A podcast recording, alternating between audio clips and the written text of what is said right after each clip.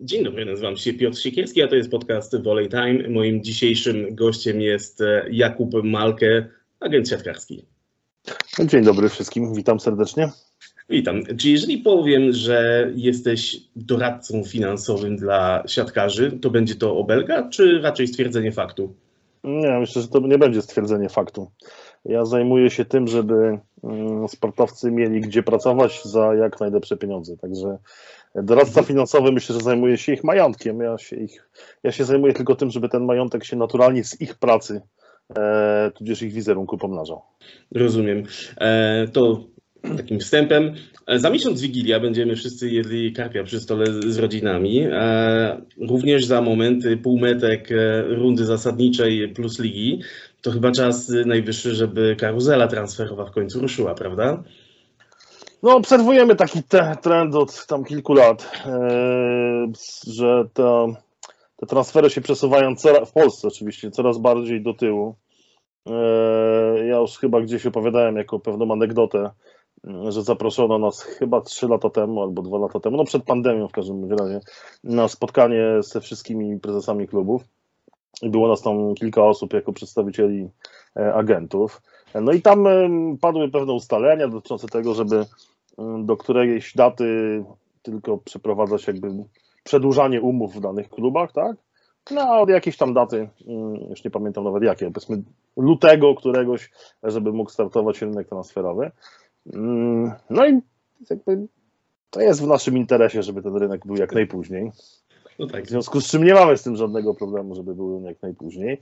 No natomiast ja już nie pamiętam ile tygodni od tego, od tego spotkania, ale dość szybko już pierwsi z prezesów, e, że tak powiem, postanowienia, które tam zostały mm, powzięte, one nie były oczywiście na piśmie, tylko był to pewien gentleman's agreement, e, zostały złamane. Nie? Także tam rzeczywiście ten rynek się przesuwa.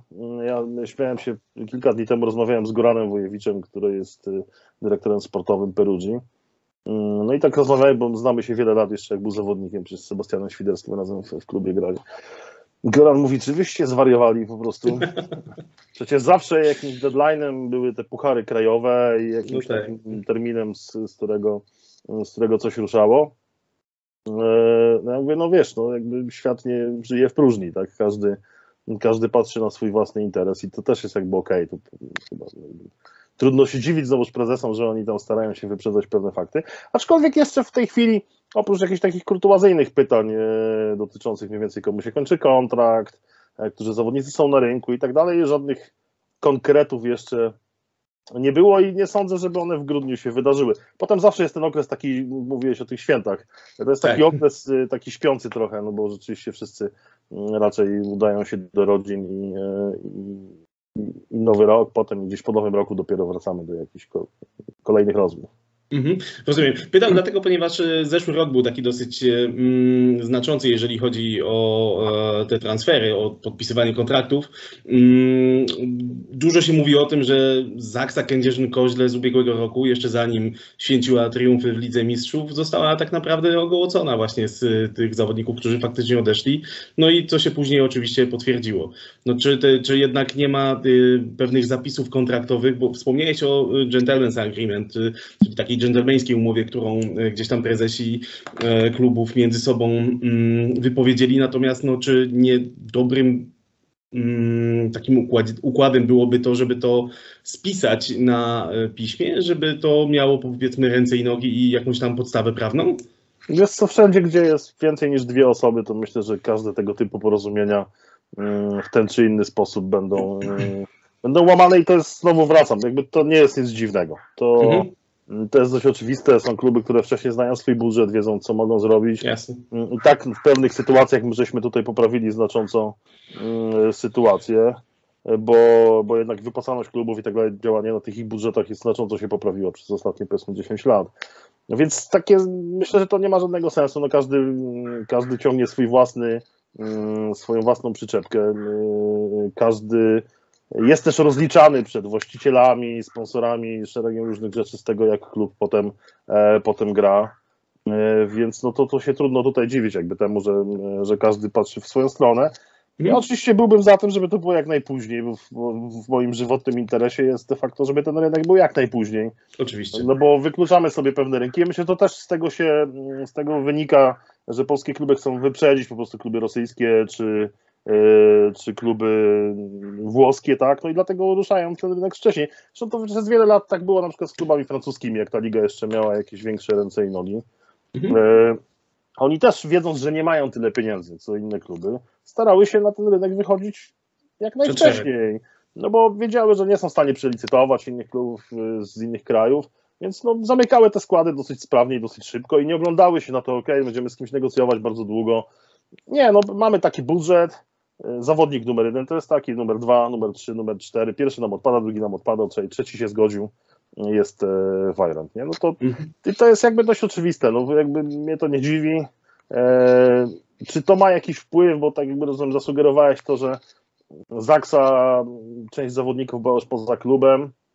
No tak, no zgadza się. Czy ma to jakiś wpływ? Nie, moim zdaniem nie ma to absolutnie żadnego wpływu na to, jak zawodnicy grają. To, to, to jest. e, Wiesz, no, czy rozwiązałoby temat, nie wiem, zapożyczenie z piłki ręcznej tego, że na rok tam przed końcem twojego kontraktu już możesz w ogóle oficjalnie ogłosić nawet, że przechodzisz e, do innego klubu. E, No, nie wiem, czy by to rozwiązało. Rozwiązałoby to coś. No ja pamiętam sytuację, o ile dobrze pamiętam, chyba, e, chyba Mariusza Jurkiewicza, który grał w Wiśle Płock. No, stąd tyle mi bliskiego, że jego brat był moim klientem przez wiele lat, Wojtek, mm, starszy brat. I, i Mariusz grając w Wiśle Płock, no gdzieś tam w ogóle oficjalnie wypłynęła sytuacja, że on przechodzi do, do Vive Kielce, czy największych swoich absolutnie rywali. Oczywiście to nie było za sympatyczne samym Płocku, no bo kibice Płocka No nie. nie wybrali tego za dobrze. Nie Oczywiście. zmieniło to faktu, że on grał w tym Płocku do końca chyba i wszystko było jakby okej. nie? To bardziej, bardziej chodziło mi o to, że nawet nie tyle, że zawodnicy przestaną grać i e, nie będą skupiali się na swojej e, pracy, natomiast e, w przypadku Zaksy, kiedy zdobyli Ligi, Lig, Ligę Mistrzów, pow- powstało takie pytanie później, czy gdyby właśnie doszło do podpisywania umów troszeczkę później, czy zespół nie zostałby zachowany w e, tym samym składzie, który e, zdobywał Ligę Mistrzów? Wiesz co, Piotr, ale moim zdaniem y, Sebastian Świderski jako bardzo doświadczony prezes yy, i też bardzo doświadczony wieloletni zawodnik, reprezentant kraju, on przecież te rozmowy z nimi prowadził dokładnie w tym samym czasie, kiedy, mm, kiedy z nimi prowadziły te inne kluby i Mhm. Mm, no jakby, jak wiemy, no zareagował w bardzo prosty sposób, no po prostu znalazł sobie kolejne rozwiązania mm, i No tak, zastępstwa tak, tak, i, i jasne. tyle, no i dzisiaj wszyscy mówili, że będzie koniec Wielkiej Zaksy, no na razie tabela temu przeży, nie? No, owszem, tak, I tak, tak. no. To prawda. A właśnie, czy karuzela transferowa, ona się w ogóle kiedyś kończy? Czy ten taki powiedzmy, nie, bo nie ma czegoś takiego jak okienko transferowe, tak jak jest w piłce nożnej, prawda? W Polsce w jakiś sposób mamy to okienko transferowe, jak już się sezon zacznie, tak? Bo możemy przeprowadzać transfery do końca pierwszej rundy, czy do Mhm, początku tak, drugiej tak, tak, rundy. tak, tak, tak. No i to jest ten taki deadline, który zapada na dany sezon, tak? I to tak naprawdę tyle, e, tyle się z tym wiąże. No nie mamy okienek transferowych, które występują w piłce nożnej mm, i tych deadline'ów, że do któregoś tam trzeba zgłosić te kontrakty i, te, mm, i je zarejestrować, tego nie ma. E, No po prostu też my gramy trochę innym systemem, pamiętajmy, tak? Piłka nożna gra cały rok z przerwami na reprezentację. E, Siatkówka ligowa jest no, odrąbana toporem jakby czasowo od, od siatkówki e, reprezentacyjnej, z niewielkimi wyjątkami, kiedy e, to siatkówka reprezentacyjna no, wchodzi jakby w środek tych Tak. sezonów, co pewnie nikomu nie jest na rękę i zawsze jakieś tarcia na linii kluby i, i FIVB czy CEF z tego tytułu występują. Tak, to prawda. E, m, Dużo się mówi o zrywanych kontraktach przez zawodników, e, jak chociażby sytuacja z Cine Urnautem przed e, obecnym sezonem plusligowym, ale też mamy w pamięci sytuację z Fefe de Georgim, e, a także z Gordonem Perinem. Kevin Tilly również e, m, zakontraktowany w Jastrzębiu postanowił nie dopełnić kontraktu. Chciałem zapytać, czy w kontraktach są zapisy, które mm, umożliwiają ukaranie zawodnika w momencie, kiedy on już postanowi podpisać drugi kontrakt z innym klubem. Tak powszechnie wiadomo, życie nie znosi próżni, czyli sytuacja, bo tutaj trzy, trzy z kilku tych sytuacji, o których powiedziałeś, odnoszą się do bardzo jednego konkretnego sezonu, mm, gdzie rzeczywiście Perę i, e, i Kevin Tilly wyjechali do Chin grać. Tak. E, I oczywiście z automatu po takiej sytuacji, no co się pojawiło? No pojawiło się to, że do kontraktu są wpisywane buyouty. I oczywiście możesz go zerwać, natomiast no, to musi odpowiednio kosztować. Więc myślę, że z Tine Urnautem już teraz historia w Jastrzębiu była bardzo prosta, to znaczy on ten kontrakt rozwiązywał pewnie. Zakładam, bo ja nie, nie, nie uczestniczyłem w tym. Ale Oczywiście. tam ten buyout już był wpisany. Mhm. E, No i ktoś musiał tą opłatę po prostu za niego wnieść. No i, Okej. e, i oczywiście w, w jakiś sposób Jastrzębski Węgiel był w niekomfortowej sytuacji, licząc na tego zawodnika, ale Tak. z drugiej strony mógł sobie zsumować kontrakt, który miał mu zapłacić, plus kwotę, którą musiał za niego otrzymać. Mm, I tworzyło to jakąś tam Tak, e, przestrzeń sporą- do kupienia kogoś innego. sporą poduszkę finansową i oni też wtedy dość agresywnie wyszli na rynek. E, I oczywiście nie wiem, Roberto Santilli mm, No nie był zadowolony. nie był zadowolony z tego faktu, no bo to jego znowu zawodnik e, padł, mm, e, padł Mhm. łupem łowów Jastrzębskiego Węgla. Ja myślę, że to, oczywiście o tym się dużo mówi, bo to są spektakularne historie, tak? Tak. Natomiast y, w skali ilości podpisywanych kontraktów, to one naprawdę stanowią niewielki, y, nawet nie wiem, czy to jest procent, być może promil po prostu kontraktów, które są podpisywane. Z czego te, z tego procenta znowuż większa część jest rozwiązana tym, że na papierze są zapisy dotyczące, jaka kwota musi być uiszczona za to, żeby takiego zawodnika wyciągnąć. Zdarzają się sytuacje oczywiście takie jak z Taylorem Sanderem i to jest trochę inna historia. Mhm. Mm, No zawodnik go po prostu oświadczył, że on już w kwiatkówkę grać nie będzie. E, Z tego tytułu zakładam, że Scrabble Hatów ma jakieś zapisy w kontrakcie mówiące, że jeśli z przyczyn jakichś, które są e, no, dookreślające typu kontuzje i tak dalej, zawodnik tej kariery nie skończył, no pewnie mogą jakieś odszkodowanie od niego, od niego szukać. Natomiast generalnie ja w takiej sytuacji zawsze, ja, mi się zdarzyło to też tam jakoś kilka razy, trzeba szukać porozumienia tak, pomiędzy stronami i mm, z jednej strony mamy zawodnika, który w danym klubie już grać nie chce, jak powszechnie wiadomo jest takie powiedzenie z, z niewolnika nie ma pracownika i to coś w tym jest oczywiście. Oczywiście. No z drugiej strony mam niezadowolony klub, no, który w pewnym momencie też się no, godzi z tym, że z niewolnika nie ma pracownika, no to chociaż stara się z tego tytułu e, powetować jakieś jakieś, środki, które pomogą na, realiza- na realizację tych celów. I, mm, no i, i to tak się zazwyczaj kończy. Ja pamiętam kiedyś dawno temu jakąś sytuację, już nawet nie pamiętam z kim, w której akurat uczestniczyłem, też amerykańskiego siatkarza, który nie dojechał do klubu Fart Kielce. I po prostu tam została zapłacona odpowiednia kwota pieniędzy i już się, chwilę się wszyscy podenerwowali. No ale na tym się skończyło. To jeszcze było w czasach, kiedy żadnych buyoutów nie było wpisywanych. Tak. Mhm. Okej. Dzisiaj te buyouty są wpisywane, jeśli chodzi o ważnych zawodników, one są wysokie. Mm, No i to trochę jakby skręcamy w jakiś tam sposób w kierunku piłki nożnej, ale oczywiście to, to, to w ogóle nie ma co porównywać. Nie, No, jasne, jasne. Do, te, do tego jeszcze na nie, pewno tylko, wróci, nie tylko kwot porównywać, bo to nie tylko to. do tego, do tego jeszcze wrócimy w późniejszej części e, wywiadu. Natomiast chciałem Cię dopytać, bo e, generalnie bardziej cho- chodzi, chodzi mi o to, że w zasadzie mm, zawodnik nie ponosi żadnej konsekwencji tego, że on ten kontrakt zrywa, bo nawet jeżeli podpisze szybko kontrakt z jednym zespołem i wie, że przyjdzie większy gracz i, e, i wię- większy gracz, jeżeli chodzi mi o klub, i który wykupi ten jego kontrakt i zaproponuje mu większe pieniądze, on tak naprawdę nie ponosi żadnych konsekwencji tego, że ten kontrakt wcześniej podpisał.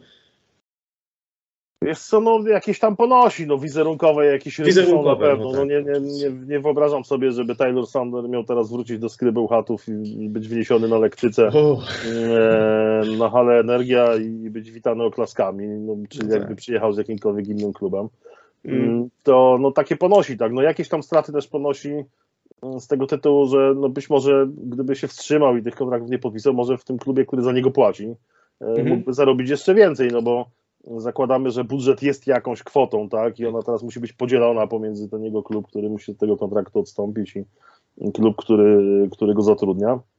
Oczywiście ja jestem sobie w stanie wyobrazić sytuację, że mm, jakiś klub y, stanie okoniem i powie, nie ma takiej możliwości, tak? Nie przyjedziesz, próbujemy ci zablokować e, licencję. No i tu wchodzimy na pewną, hmm, nie wiem jak to, jak to dobrze ująć, żeby to nie zabrzmiało jakoś tak bardzo niemiło. Natomiast no, wchodzimy na pewną amatorską stronę siatkówki absolutnie i, i amatorskie dzia- amatorską stronę działaczy, no bo takie sytuacje, żeby komuś zablokować licencję, zasadniczo chyba na dzień dzisiejszy to się nie zdarzało. No. Czy ja, No tak. mo- może się zdarzało, ale nie, nie pamiętam. Mm. Ciekawe mnie, jak, jak mogłaby wyglądać sytuacja z kontraktem Nikoli Grbicia, bo jak e, powszechnie wiemy, miał podpisany kontrakt z Zaksą Kędzierzyn na kolejny sezon, natomiast e, oficjalnie ze względów rodzinnych, tak przynajmniej podano do wiadomości, postanowił wyjechać do Włoch.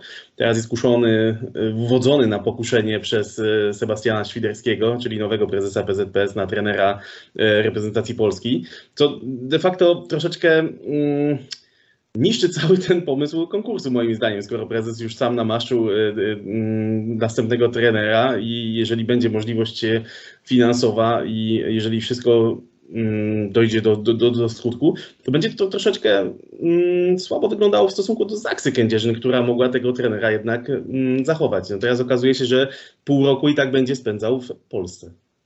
Wiesz no z tego co ja wiem, jakby powody wyjazdu Nikoli Gbicza z Zaksy były absolutnie rodzinne i tu niestety ja z Sebastianem o tym rozmawiałem, też zaważyło bardzo to, że mieliśmy ten rok pandemiczny i to, że szkoły pracowały w systemie zdalnym, czyli dzieci Nikoli, które miały chodzić do szkoły jakiejś tam międzynarodowej na Śląsku, mm -hmm. no w ogóle się w niej nawet nie pokazały, bo pracowały w systemie zdalnym. To bardzo komplikowało życie wszystkim. Zakładam, że gdyby oni się mogli rodzinnie zaaklimatyzować szybciej w Polsce, to pewnie ten problem by w ogóle nie wystąpił, tak? Okay. Z drugiej strony, no musimy powiedzieć o to, że oczywiście Zaksa nie oddała Nikoli Grybicza do Peruzji za darmo. To, to, tak, trzeba, tak, tak, to trzeba oficjalnie powiedzieć, bo, bo odszkodowanie jakieś tam w sytuacji, gdzie tam akurat buyoutu pewnie nie było, bo treneram to już się takich buyoutów nie pisuje, no były jakąś elementem negocjacji pomiędzy Gino Sirczym i Sebastianem Świderskim. Mm -hmm. No, wywrot, znaczy taka uśmiech historii się zrobił po czasie, no bo, bo pewnie jeszcze wtedy, kiedy ten kontrakt E, Nikoli był rozwiązywany z Zaksą e, i Nikola przenosił się do Perugii. No nikt by nawet nie wpadł na to, że Sebastian Świderski kilka miesięcy później będzie prezesem Polskiego Związku Piłki Siatkowej. Yes. I znowu w jego interesie, w jego myśleniu będzie to, żeby tego Nikolę z powrotem mm, zabrać. Czy to się uda, czy nie? No, czy idea konkursu, ja myślę, że to, ja myślę, że bardziej tam Sebastian gdzieś w którymś wywiadzie to powiedział, że on jakby udostępnił skrzynkę mailową po informacjach kilku trenerów w wywiadach, którzy mówili, że nie wiedzą, jak oni się mają zgłosić swój akces. To w ogóle jest, to nie chcę się wypowiadać na ten temat, że ktoś może nie wiedzieć, no ale okej, okay, no dostał, dostali adres mailowy, na który te, mm, te zgłoszenia mogą, e, mogą wrzucać. E, wiadomo też, że no wiadomo, że pewnie jakimś faworytem dla Sebastiana jest, y, jest y, trener Grbicz. Natomiast y, no co, no sytuacja jest trudna. Ja, ja w ogóle mam trochę inne jeszcze zdanie, nawet o tym z Sebastianem przez chwilę rozmawiałem parę tygodni temu. Ja uważam, że Polski Związek Piłki Siatkowej zakładam, że stać i że powinno tak być do powrotu, do zatrudnienia trenera reprezentacji Polski na kolejne trzy lata. Zakładając, że ten sezon wszyscy pracują gdzieś, no to, to muszą te sezony dokończyć w swoich klubach, czyli powiedzmy na dwa i pół roku mhm. powinniśmy zatrudnić trenera na, e, na pełen etat, na full-time job, tak jak to było w przypadku Daniela Castellaniego, czy Andrzeja Anastazjego, czy Raula Lozano wcześniej. Mhm.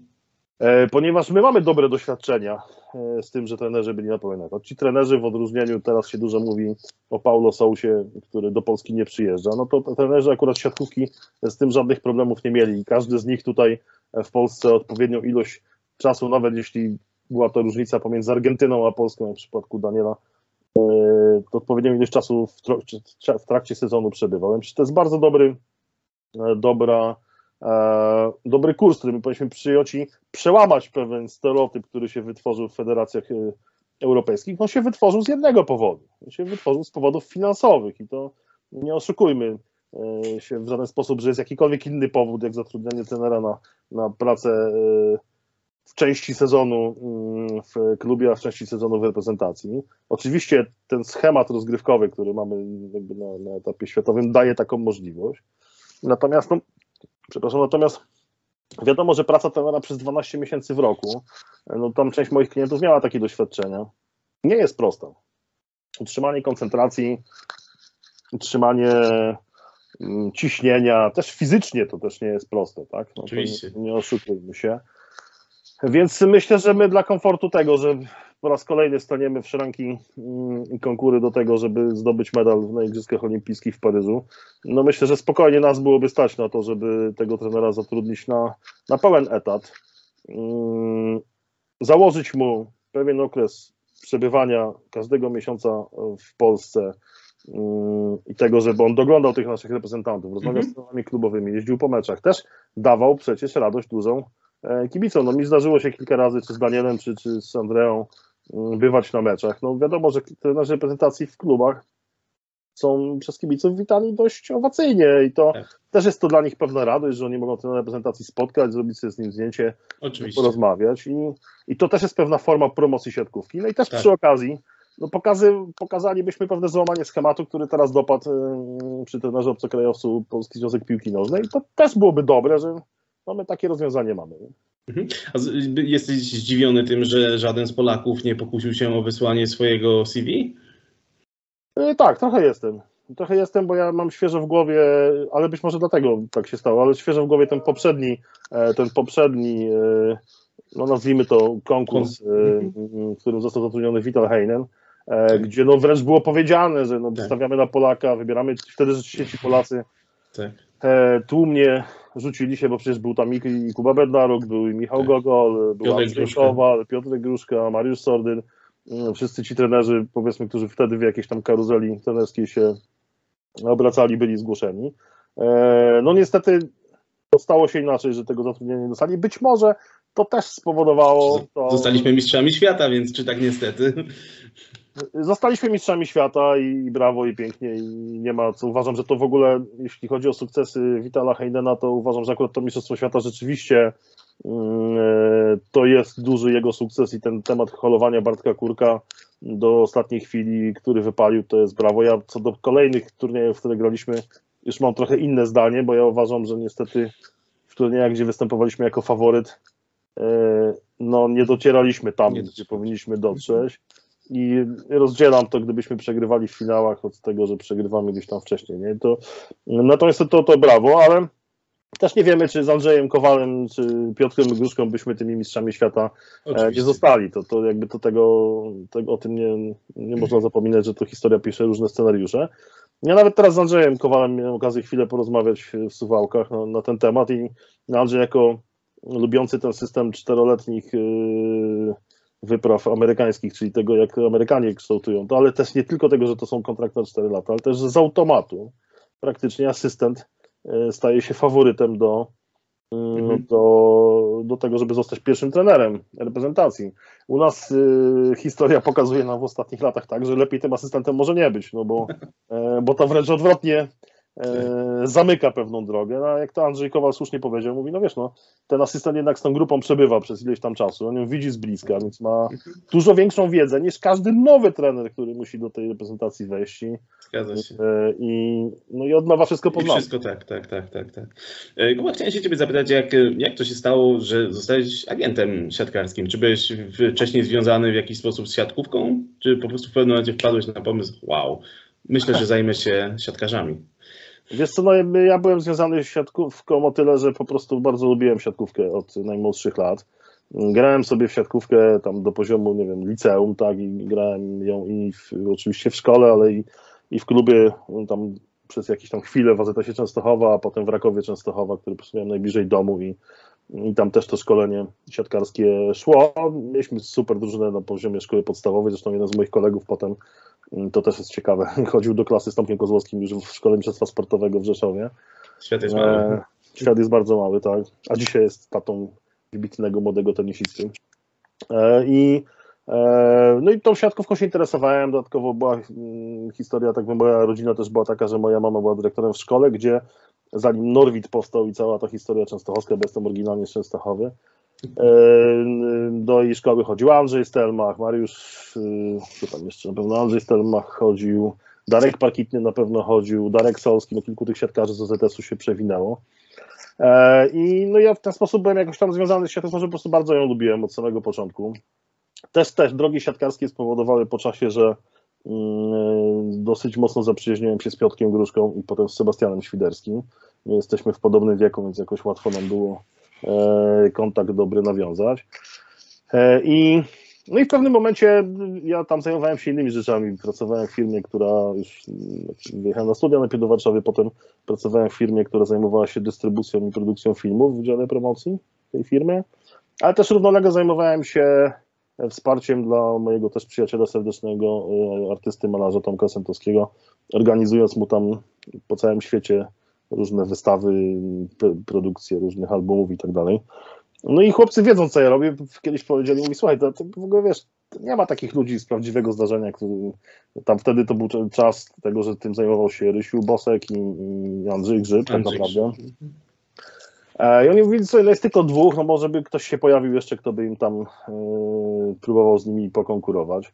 Wiadomo, że osiągnięciami sportowymi w żaden sposób nie mógłbym kon konkurować z Ryszardem Boskiem, e, ani też pewnie stażem z Andrzejem Grzybem, no więc ja jakoś tak próbowałem po swojemu zacząć to robić. E, chłopcy mi pomogli, Sebastian poznał mnie ze swoim agentem włoskim wtedy, Eugenio Golinim. Dzisiaj jest, to też ciekawostka, Eugenio Golini, który już przestał pracować jako agent sportowy kilka lat temu, jest wiceprezesem Federacji Włoskiej Siatkówki, także to też jest wow. dosyć duża ciekawostka jest moim serdecznym przyjacielem do, do dzisiaj.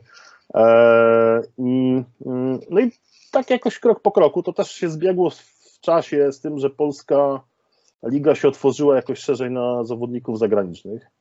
E, I ja tak początkowo to, to pole tam dosyć mocno za, yy, zagospodarowałem. No i tak się zaczęło. Chciałem się Ciebie zapytać, jak wygląda dzień z życia agenta siatkarskiego? Czy wstajesz o godzinie 8, wypijasz e, swoją ulubioną kawę i mówisz, OK, za dwie godziny muszę być w Nowym Uregoju, a wieczorem jadę do Maczeraty. Jak, czy mógłbyś podzielić się z nami, jak, jak, jak to wygląda od kuchni? Wiesz co, no mogę się śmiać, że to jest nasze no, główne narzędzie pracy, czyli telefon, tak, to jest, e, to jest absolutnie, ja zresztą też Ci chyba już mówiłem kiedyś, że ja jeszcze pamiętam czasy płacenia rachunków po kilka tysięcy złotych za telefon komórkowy. Y, to dzisiaj jest y, dla młodszych tutaj pewnie y, słuchaczy, widzów w ogóle niemożliwe do wyobrażenia sobie nawet, że można tyle zapłacić za telefon, bo dzisiaj to trzeba byłoby pewnie wyjechać poza Unię Europejską, nie wiem, odpalić tak. stream jakiś na telefonie.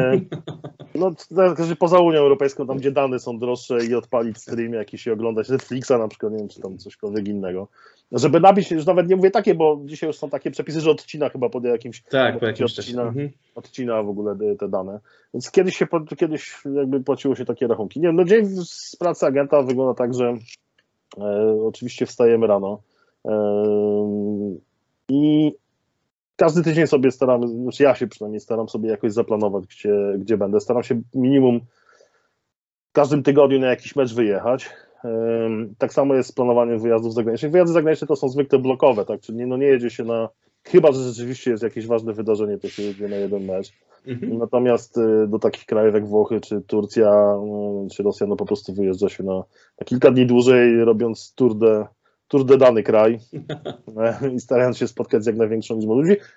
Chyba, że no, mamy w jakichś klubach po prostu swoich klientów, no to wiadomo, że tam mhm. to jest jakby docelowe, docelowe miejsce. No tych spotkań siatkarskich, wiecie, mamy w tej chwili właściwie 7 dni w tygodniu, jak się zacznie Liga Mistrzów, to zaraz będziemy mieli tego tak mhm. dużo, więc, e, więc no, e, wsiadamy do naszego biura, którym zazwyczaj jest nasz samochód i, e, i, i staram się też staram się też jeździć do klubów, kiedy nie ma meczów, bo mhm. E, bo jak są mecze, to nie zawsze jakby jest czas. szansa po, porozmawiania. Wiadomo, że przed meczem jak najmniej trzeba tam zawodnikom głowę zawracać, działaczem już mo można.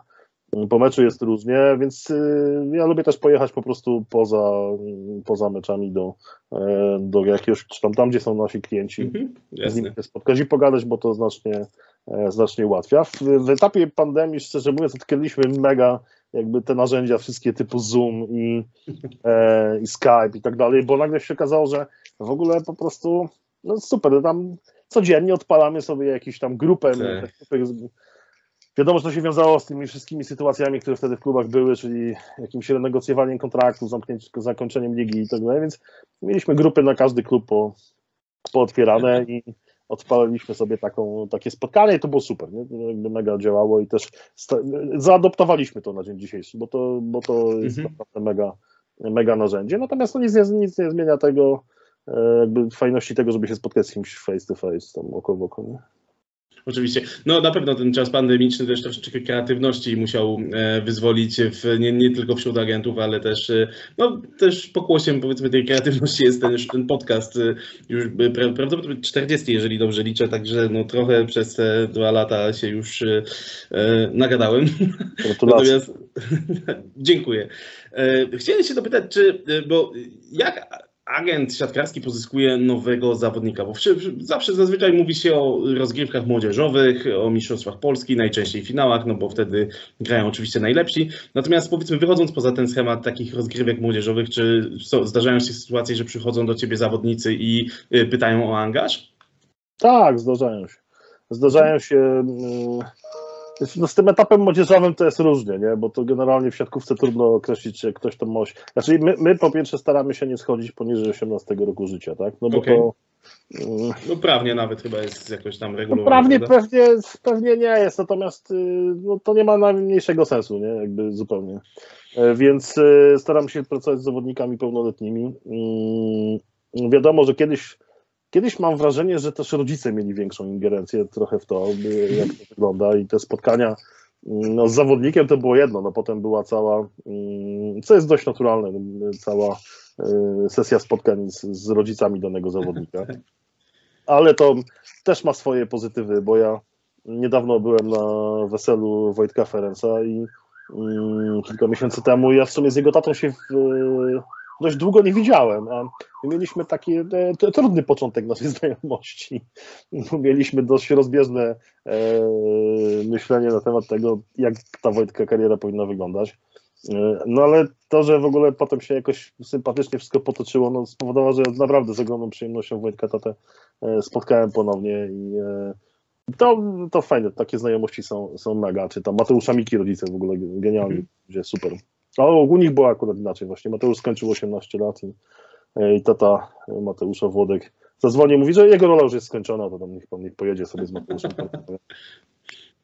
E, natomiast tak zdarza się, no wiadomo, no, w naszym rynku też jest konkurencja. Tych menadżerów dzisiaj pracujących jest bardzo dużo i my konkurujemy globalnie, tak, no nie tylko mm-hmm. między sobą tak. w Polsce, ale i to się znacząco zmieniło, kiedy ja tam te 17 czy 18 lat temu zaczynałem swoją E, swoją przygodę z, z pracą w siatkówce, no to, to się no, bardzo się zmieniło. Już tak jak mówię, ja zaczynałem od, od obcokrajowców, y, stopniowo y, to portfolio zawodników, z którymi współpracuję, powiększało się o coraz większą liczbę Polaków. Zasadniczo w pewnym momencie już skręcić zupełnie na to, mm -hmm. z Polakami. E, z obcokrajowcami też się zdarza, ale już coraz mniej. Mm, kiedyś tam więcej współpracowałem z, z agentami zagranicznymi, teraz mniej. Mm, to też jest jakaś tam naturalna kolej rzeczy pewnie.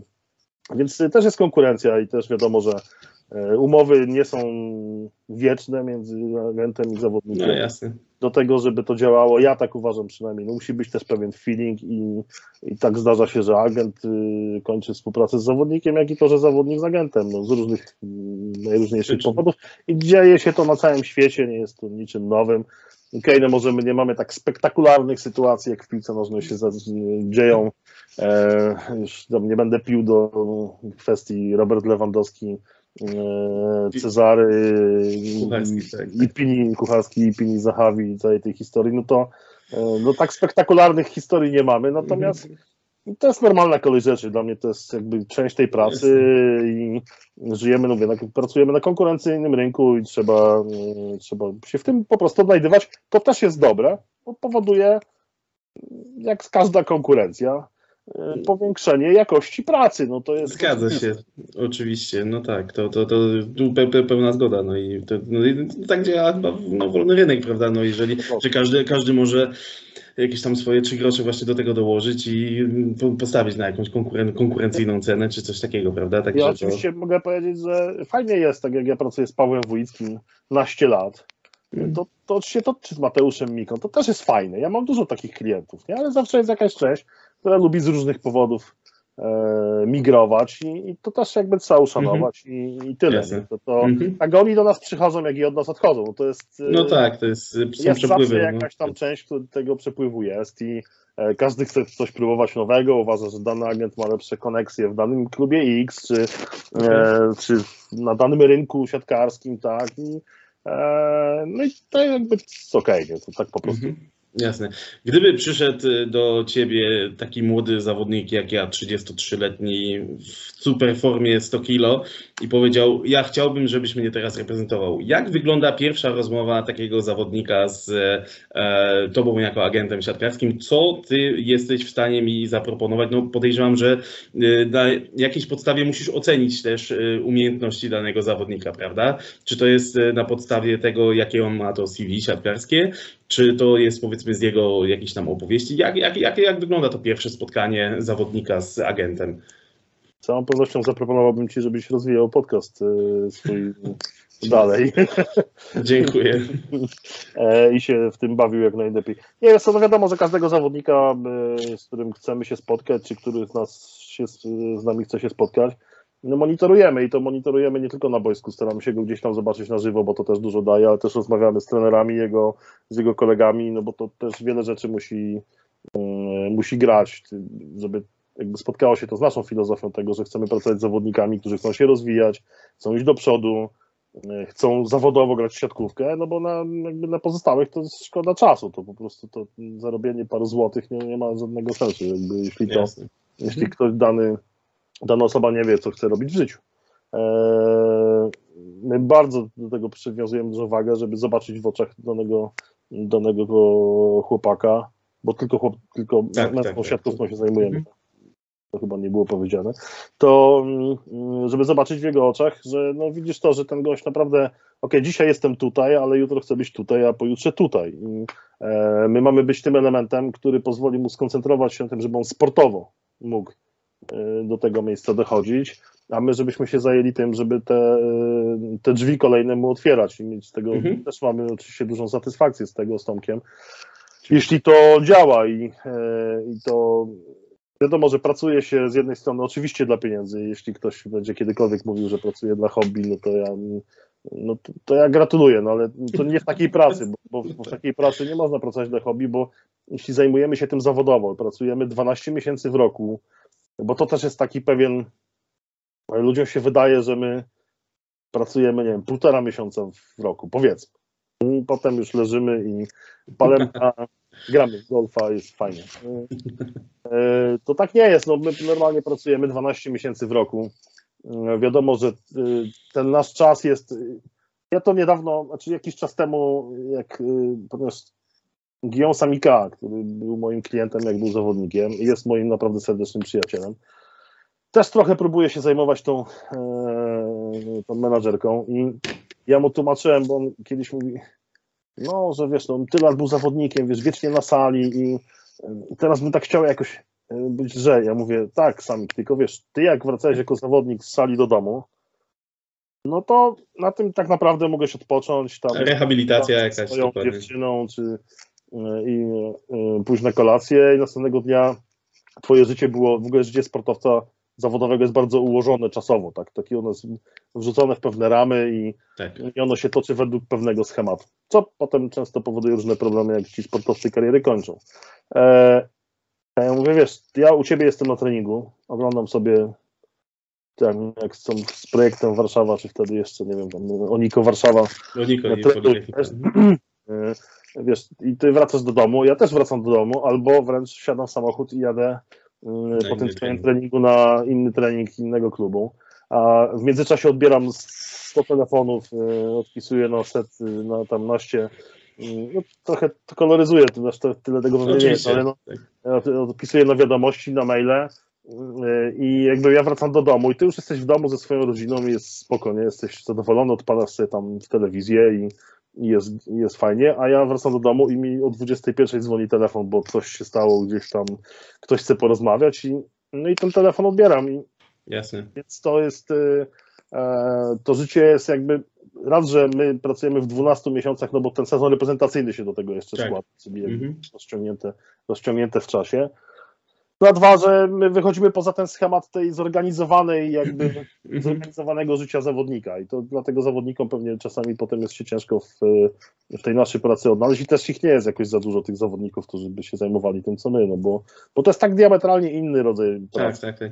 Piotrek Szulc chyba się zajmuje też menadżerką, jeżeli dobrze kojarzę, ale głowy nie To wydaje mi się, że w bardzo wąskim Mhm. zakresie, bo on chyba gdzieś pracuje jeszcze oprócz tego, więc e, ja sobie nie, jakby no, to, no nie wyobrażam sobie jakby w tym, ta elastyczność e, posiadania tego czasu, która jest dobrą stroną takiej działalności gospodarczej własnej, no Mhm. ma swoje blaski i cienie, to nie jest tak, że ona ma tylko Jak blaski. Oczywiście. Ona ma też cienie, no bo też pracuje No w tak. godzinach, w których inni by nawet nie wpadli na to, żeby pracować, nie? I, Zgadza więc się. y, takie spotkania zawsze są to jakby mają analizę wcześniejszą i ta rozmowa jedna, druga, trzecia, piąta, y, wymienianie jakichś tam SMS-ów y, i tak dalej, to jest y, no to, to, tak to wygląda spotkanie z takimi zawodnikami. To dobranie potem ścieżki to jest to jest jakby już kolejny etap, no ale to chyba nie będę zdradzał, jak to się dzieje, dlaczego najlepiej wybierać. Zdarzało mi się przekonywać zawodników naprawdę i to do tego, żeby wzięli gdzieś mniej pieniędzy. O, E, Właśnie- ale tylko, ale tylko Okej. dlatego, żeby w kroku numer dwa, który nastąpi po tym wzięli trzy razy więcej. Okej. Y, d- Chciałem też właśnie o to zapytać, czy w y, środowisku agentów zdarzają się takie sytuacje, że macie, macie, macie gościa, macie zawodnika, który niespecjalnie e, pasuje do danego zespołu, ale można wyciągnąć y, no, po prostu z niego no, pieniądze. No, pieniądze. No, to, bardzo brutalnie brzmi, bo to, to, nie, ch- chciałbym też jaskrawy przykład pokazać i, i ewentualnie chciałbym, żebyś go zbił. Natomiast chodzi mi o to, czy wi- widzisz, no, zdarzały się takie sytuacje, że widziałeś gościa, który okej, no nie nadaje się do tego zespołu, bo jest po prostu za słaby, ale no po prostu można no, na nim też trochę zarobić. I czy można, czy zdarzają się takie sytuacje w środowisku agentów, czy i składa później się to zwala na karb, okej, no nie dał sobie rady, bo nie wiem, środowisko mu nie odpowiadało. Czy raczej to wszystko musi być na tyle poukładane, przemyślane i też ze strony klubu musi być jakaś tam odpowiednia reakcja, że e, no bo też chociażby ostatni przykład e, Milana Katicza z e, Lublina. Po kilku, po kilku kolejkach się okazuje, że facet jest e, odpalony, nie, nie dogaduje się z trenerem, nie wiem, czy, nie, czy jakościowo po prostu nie pasował do zespołu. Jak to, jak to wygląda? Czy zdarzają się takie sytuacje właśnie w środowisku agentów? Pewnie, że się zdarzają, no bo to jakby wszystko jest ludzkie, ale myślę, że to też nie ma tutaj pewnej premedytacji do tego. Tak, myślę, tak, tak, nie, nie, bo może nic nie sugeruję. e, Luke Lublin zatrudniając Milana Katicza na pewno miał tam jakieś nadzieje i Milan Katic jadąc do Luku Lublin też miał jakieś Na nadzieje.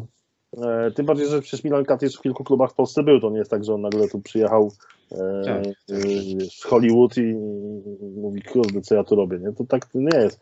Więc tam po prostu coś się zagrało i to się zdarza i takie sytuacje też się rozwiązuje. No. Druga strona tego typu medali jest na przykład to, że no, kluby uważają na przykład, że mm, przyszedł zawodnik z kontuzją do nich, nie? zatajoną kontuzją. Mhm.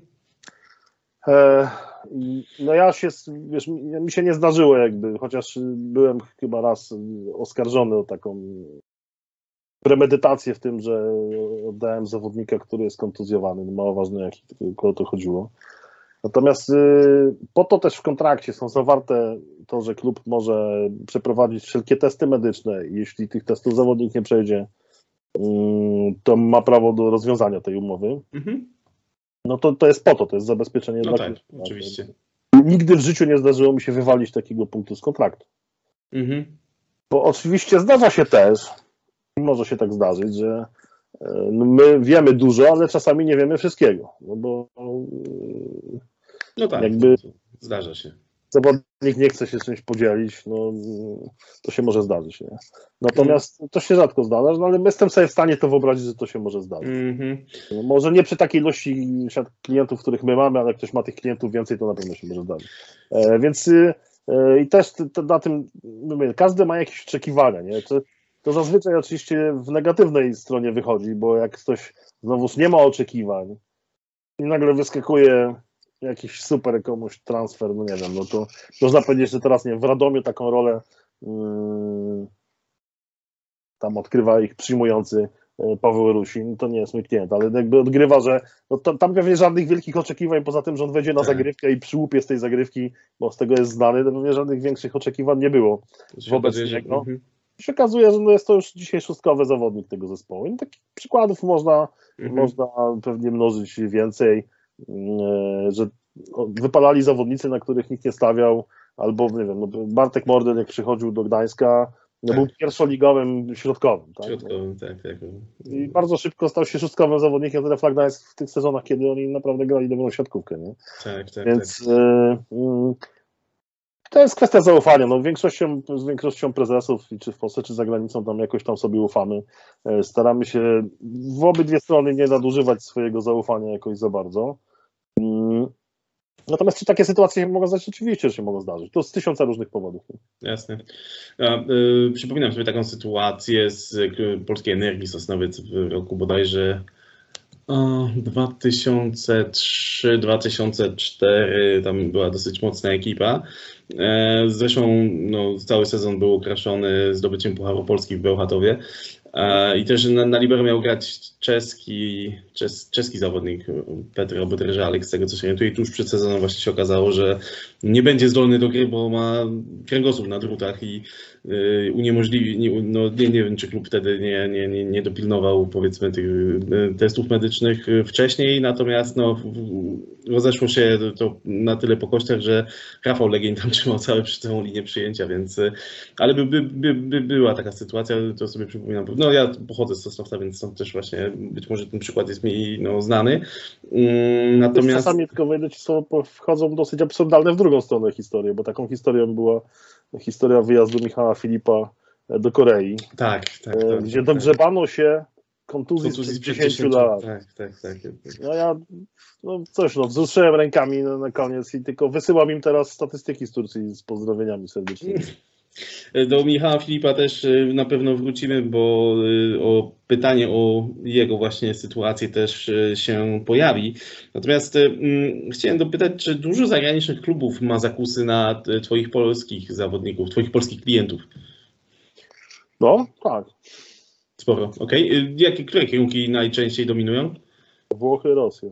Włochy, Rosja. A to czy... Japonia też. Mhm, no właśnie, bo y, też y, jakby Michał Kubiak i Bartek Kurek gdzieś tam przetarli ten szlak na, na wschód, czy też y, pojawiają się zapytania z Japonii, jeżeli możesz zdradzić o jakie, o jakie konkretne pozycje chodzi? Nie, nie mogę, natomiast pojawiają się.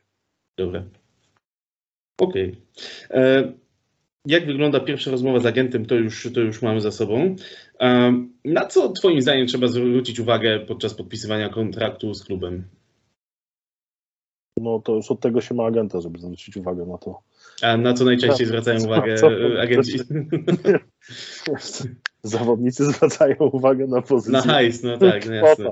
E, no nie, no, no my przeglądamy zawsze kontrakty wnikliwie. No też nie będę mówił, bo to, to jest akurat taki backstage naszej pracy, który jest naszym know-how zawodowym, więc e, trudno, jak będę będziemy organizowali, to zaproszę się jako moderatora szkolenia online wiesz, no to jest słynnej, słynnego dowcipu, jak najprościej zostać e, milionerem. Nie?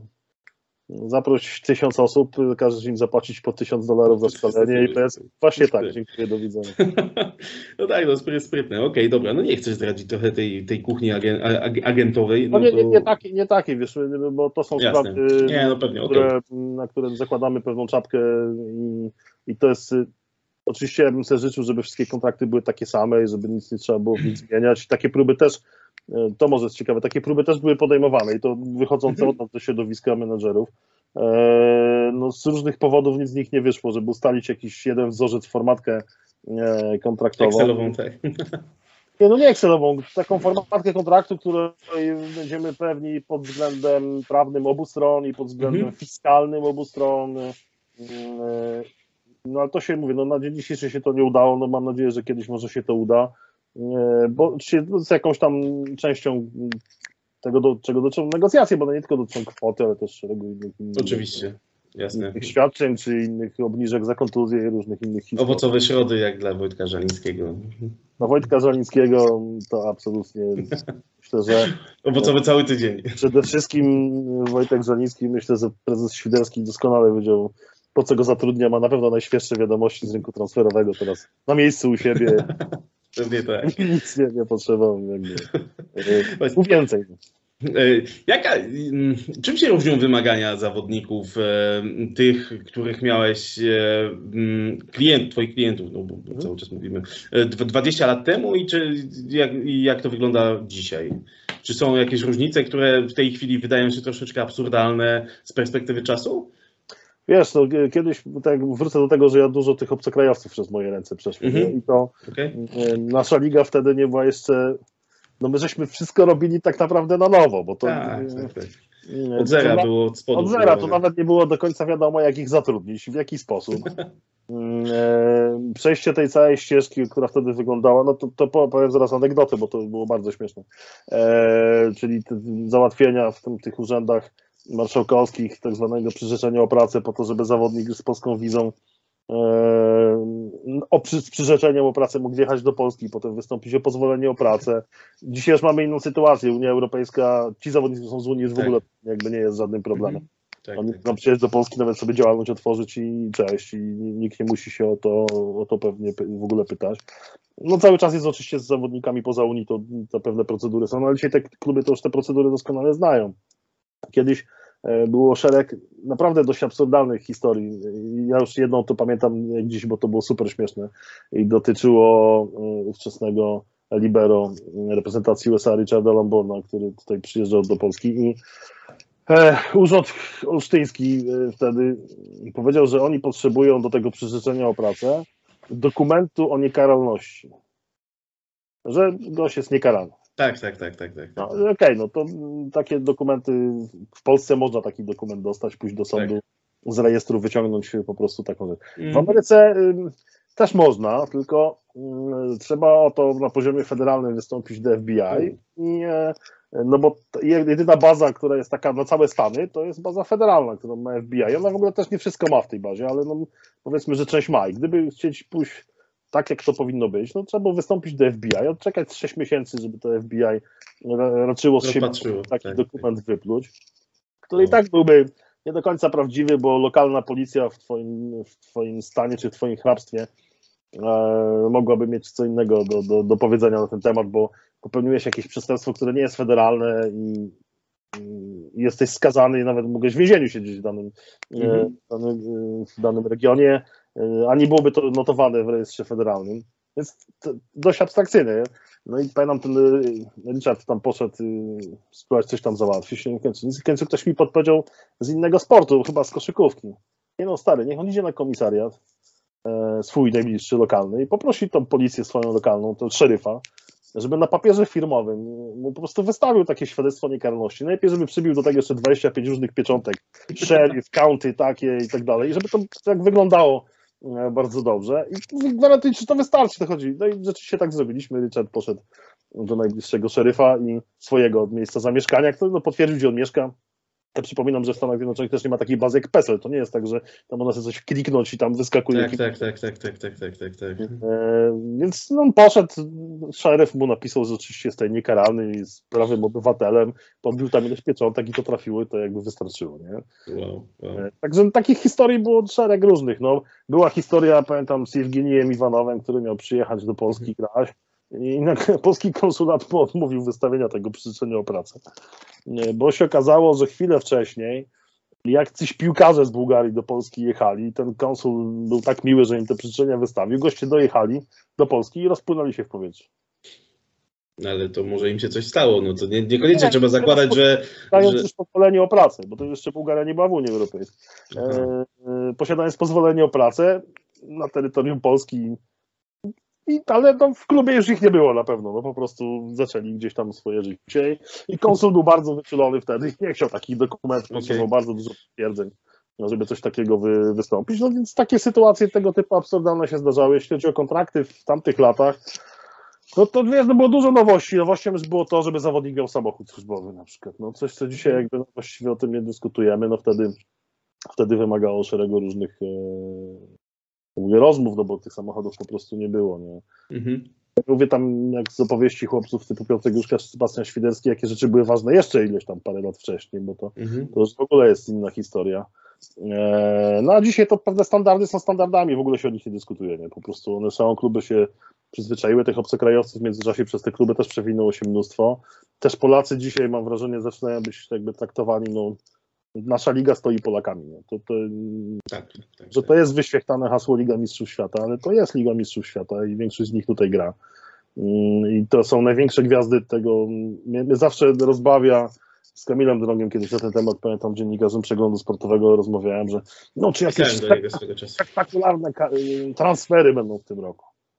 Kamil, ale to spektakularne to jest to, że tutaj kilku gości zostało w tej lidze. No tak, tak. To jest spektakularne, bo to są gwiazdy światowej, światowej siatkówki. Szybko przyzwyczailiśmy się do dobrego. Na pewno. I tu myślę też jest właśnie, stąd, stąd, stąd takie pytanie na pewno e, padło z redaktora Drąga. E, Jak, jak sytuacja taka właśnie jak z Michałem Filipem, który, któremu gdzieś tam wyciągnięto jakąś kontuzję sprzed 10 lat, ale też ta z Bartoszem Krzyśkiem e, wpływają później na zawodników. Czy oni nie, nie boją się e, podpisywać kontraktów z klubami z zagranicy, szczególnie z tak egzotycznych lig? Wiesz co, no tak jak mówię, no ten klub ko- koreański wykorzystał fakt, że tam mieli ten zapis o tym, no, żeby mogą tam medycznie go ten, ten kontrakt zerwać. No i okej, natomiast no, to nie ma żadnego wpływu, no każdy też jest inny, nie? To, No tak, tak, tak. My Michała Filipa namawialiśmy o to, żeby z Polski wyjechał kilka lat, e, bo, e, no bo to jest zawodnik o takich predyspozycjach e, Jasne. sportowych, siatkarskich, że spokojnie będzie robił różnicę w innych ligach i oczywiście ja myślę, że ci Koreańczycy nie żałują, bo on tam był, był moim zdaniem po prostu gwiazdą tej ligi koreańskiej. Kto No wie, tak. może trzeba go będzie zgłosić jeszcze raz do tego draftu za jakoś tam czas. Dzisiaj jest y, w Kiziltepe Spor w, Tak, w Turcji. w, Turcji. Y, I on się nie bał, mimo tego, że jak się spojrzy na mapę, gdzie ten jego klub, y, czy to miasto Mhm. Kiziltepe, gdzie ono leży, to jest granica syryjsko-turecka, no to tak z, na wyobraźnię to działa trochę, no ale oczywiście Trochę tak. Wcześniej zrobiliśmy odpowiedni wywiad tutaj też mm, dzięki temu, że ja się przyjaźnię od wielu lat, to też jest tam ciekawa historia, y, bo tą samą podstawówkę kończyliśmy z Darkiem Stanickim, y, wieloletnim siatkarzem, a teraz dyrektorem sportowym Fenerbahce Stambuł. Y, Więc Darek, ponieważ mieszka już w tej Turcji naście lat, chyba 20 pewnie, to, to Darek jakby mi powiedział, słuchaj, no to jest granica i to dzięki temu to jest bardzo bezpieczne miejsce, że to jest ta granica. O, bo tam wszyscy z tego, że ta granica tam jest, żyją i nie ma się czym Mhm. specjalnie przejmować. Więc też mieliśmy ten dobry background y, wewnątrz turecki, ten insiderski, jakby, że tam jest ok. Mhm. Y, oczywiście, no to jest, to jest kraj, część kraju, gdzie mieszkają w większości Kurdowie, więc też Tak. religijnie i tak dalej jest to zupełnie inna część Turcji. Mhm. Istanbul, czy Ankara, czy już nie mówiąc o Izmirze, który jest, to Izmir to jest w ogóle Europa, nie? Mimo tego, że leży w Azji, no to jest bardzo europejskie miasto. Em, więc tam jest trochę inaczej. Do pewnych rzeczy pewnie się trzeba przy, mm, Mhm. przyzwyczaić. Nie zapomnę, Tak, tak, tak. tam, y, bo tych klubów tureckich, z którymi my rozmawialiśmy, jeśli chodzi o Michała, było tam, nie wiem, dwa czy trzy. No i nie zapomnę, że Michał, ja, ja tego nie wiedziałem, Michał to zobaczył gdzieś na Instagramie e, tego Kiziltepe, no taką scenę, że oni wszyscy stoją całym zespołem. E, już nie wiem, czy oni jechali na mecz o awans, bo to jest Benjamin Benjaminek, jechali na mecz o awans do, do tej ekstraklasy tureckiej, czy już wracali. W każdym razie no, złożyli normalnie ofiarę na, na, na stacji benzynowej z jakiegoś koziołka. I, Z koziołka, wow. tak, Co? i to y, jest zdjęcie, gdzie stoi cała drużyna i tutaj leży koziołek. I, e, I ja niedawno, chwilę temu rozmawiałem, tak, w takiej rozmowie y, byłem odwiedzić Marka Saganowskiego przy okazji Superpucharu w Lublinie, siatkarzy, Mhm. mojego kolegi, który jest trenerem motoru Lublin.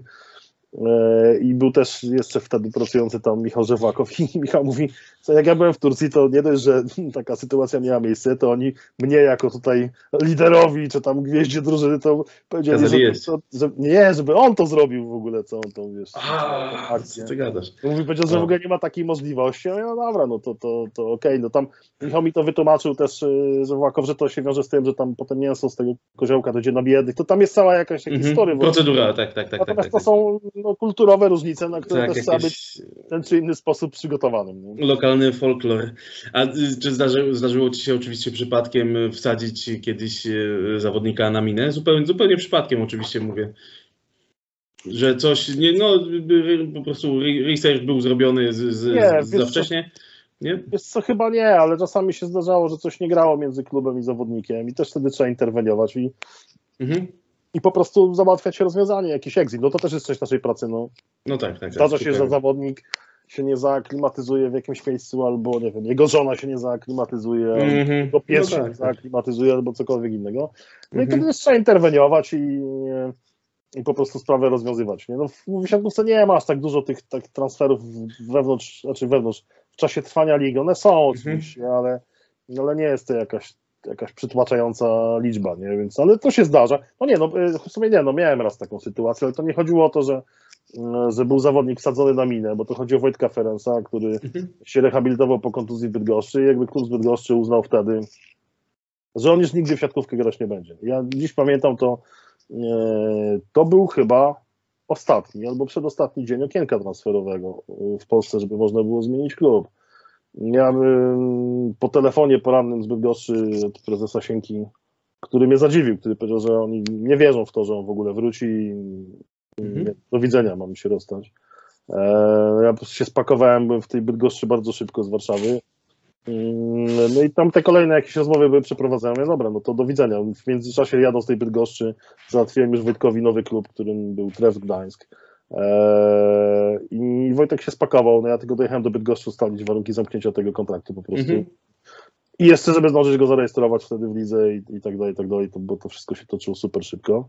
No to się udało i to tak naprawdę jakby dało potem Wojtkowi też, mm, oni wtedy tam akurat Anastazji Darek Fajnie Gatowski, prezes Trefla, mm, natchnęli dużą wiarą tego, że i też cały ten, ten staw medyczny Trefla Mhm.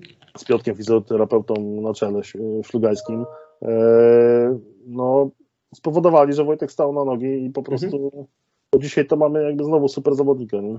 Czyli generalnie klub, e, za, z, tu mam na myśli teraz e, Trevor Gdańsk, czyli prezesa Gadomskiego i trenera Anastazjego ówczesnego z Gdańska. Czyli generalnie oni zainwestowali, no jakby nie patrzeć, pieniądze i czas, żeby Wojtek doszedł do zdrowia i żeby zaczął znowu grać. Dobrze rozumiem. Że oni byli świadomi, że gość, że gość Nie, oni, oni mieli pełną świadomość i Mhm. oczywiście to też wiązało się z jakimiś ustępstwami. Z, Oczywiście, tak, z tak, tak. strony. No, to jest E, to było bardziej, że ja ich prosiłem o to, żeby też wiedząc o tym, że jest tam świetny ten staw medyczny. mhm. I fizjoterapeuci są bardzo dobrzy. Jest bardzo dobry backup w postaci lekarzy w Gdańsku, e, w Rehasporcie, z którym oni współpracują, że jest bardzo dobry trener przygotowania fizycznego, że to wszystko jakby będzie szło w dobrą stronę, no bo Wojtek jak tam szedł, to jeszcze nie był gotowy do grania. No tak, tak, tak. tak.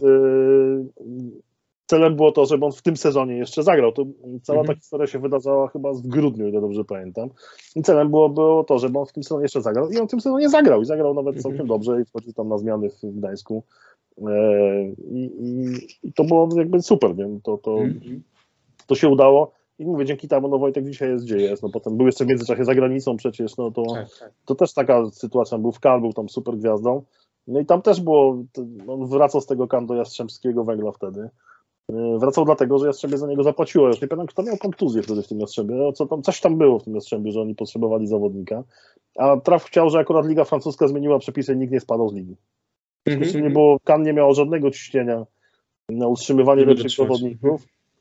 Więc jak jeszcze dostało parę złotych, no to było zadowolone i wszyscy rozstali się w wielkiej przyjaźni. Jasne. E, y, y, pamiętam ten sezon, ale staram się sobie teraz przypomnieć, y, o, kto, kto, kto był tam kontuzjowany. E, dobra, nie, nie, nie, nie tracąc czasu. E, mm, mam pytanie.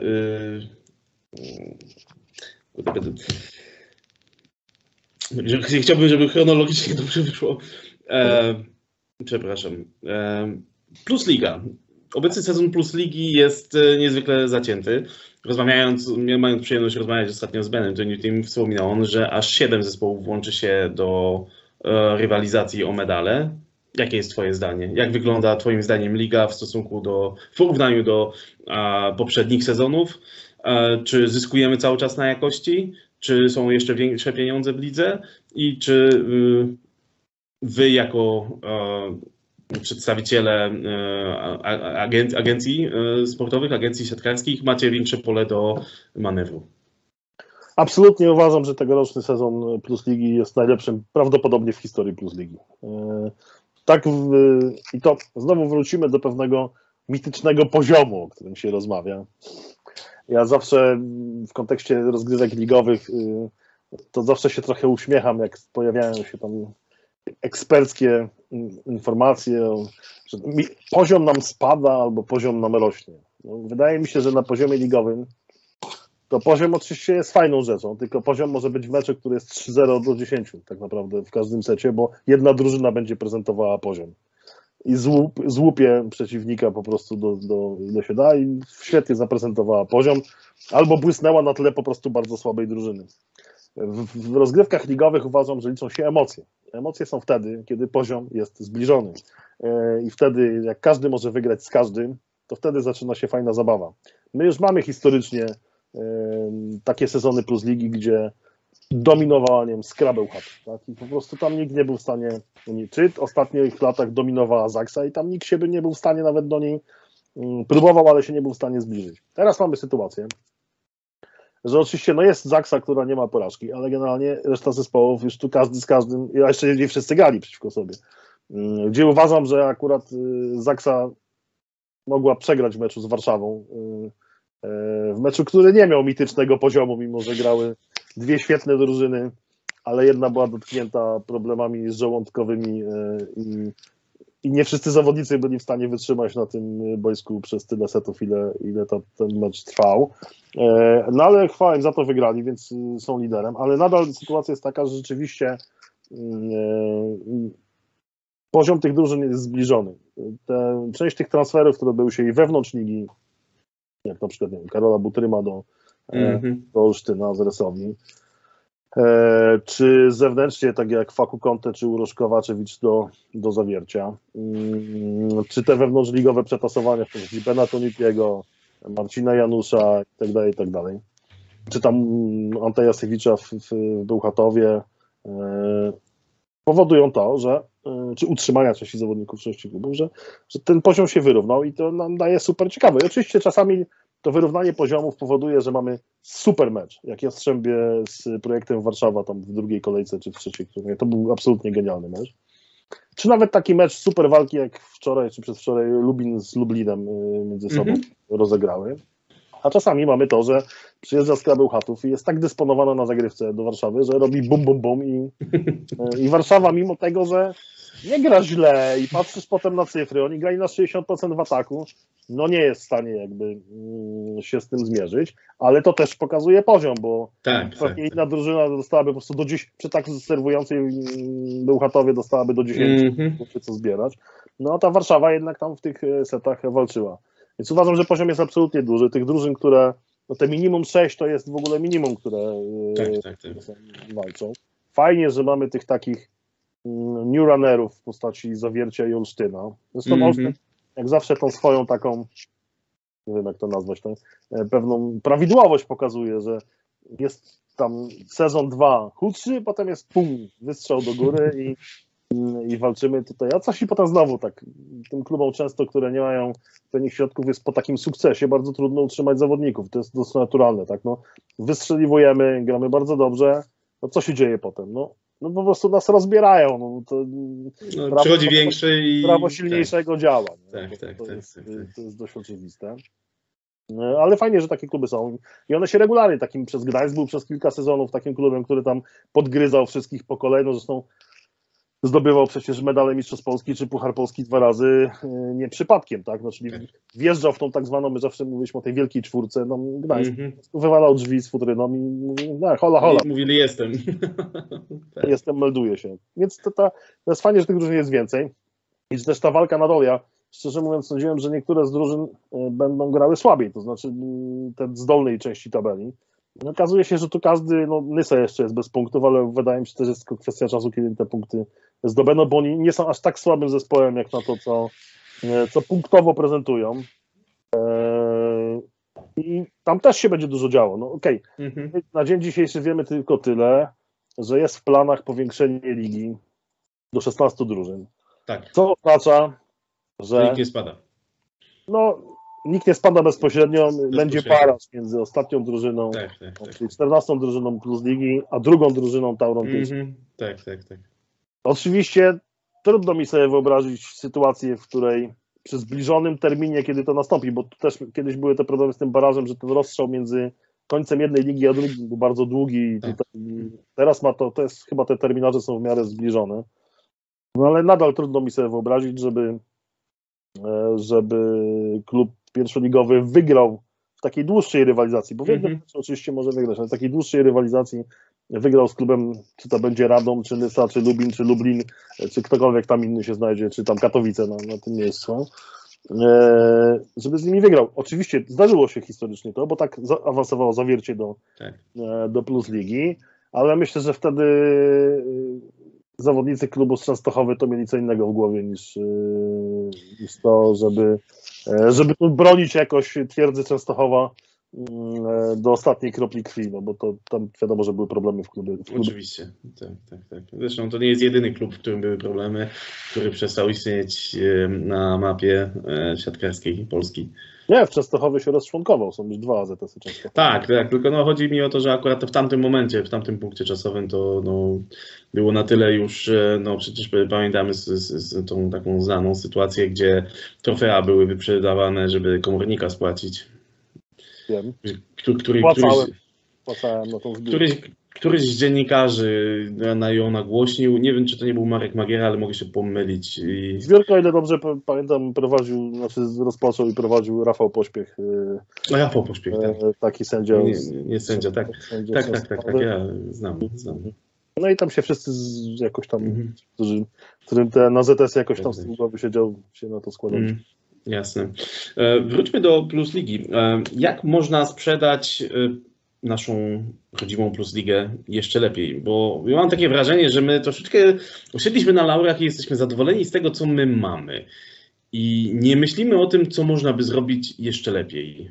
Ja chciałem zapytać Ciebie z perspektywy osoby agenta, co można zrobić lepiej, żeby sprzedać tą Plus Ligę szerzej?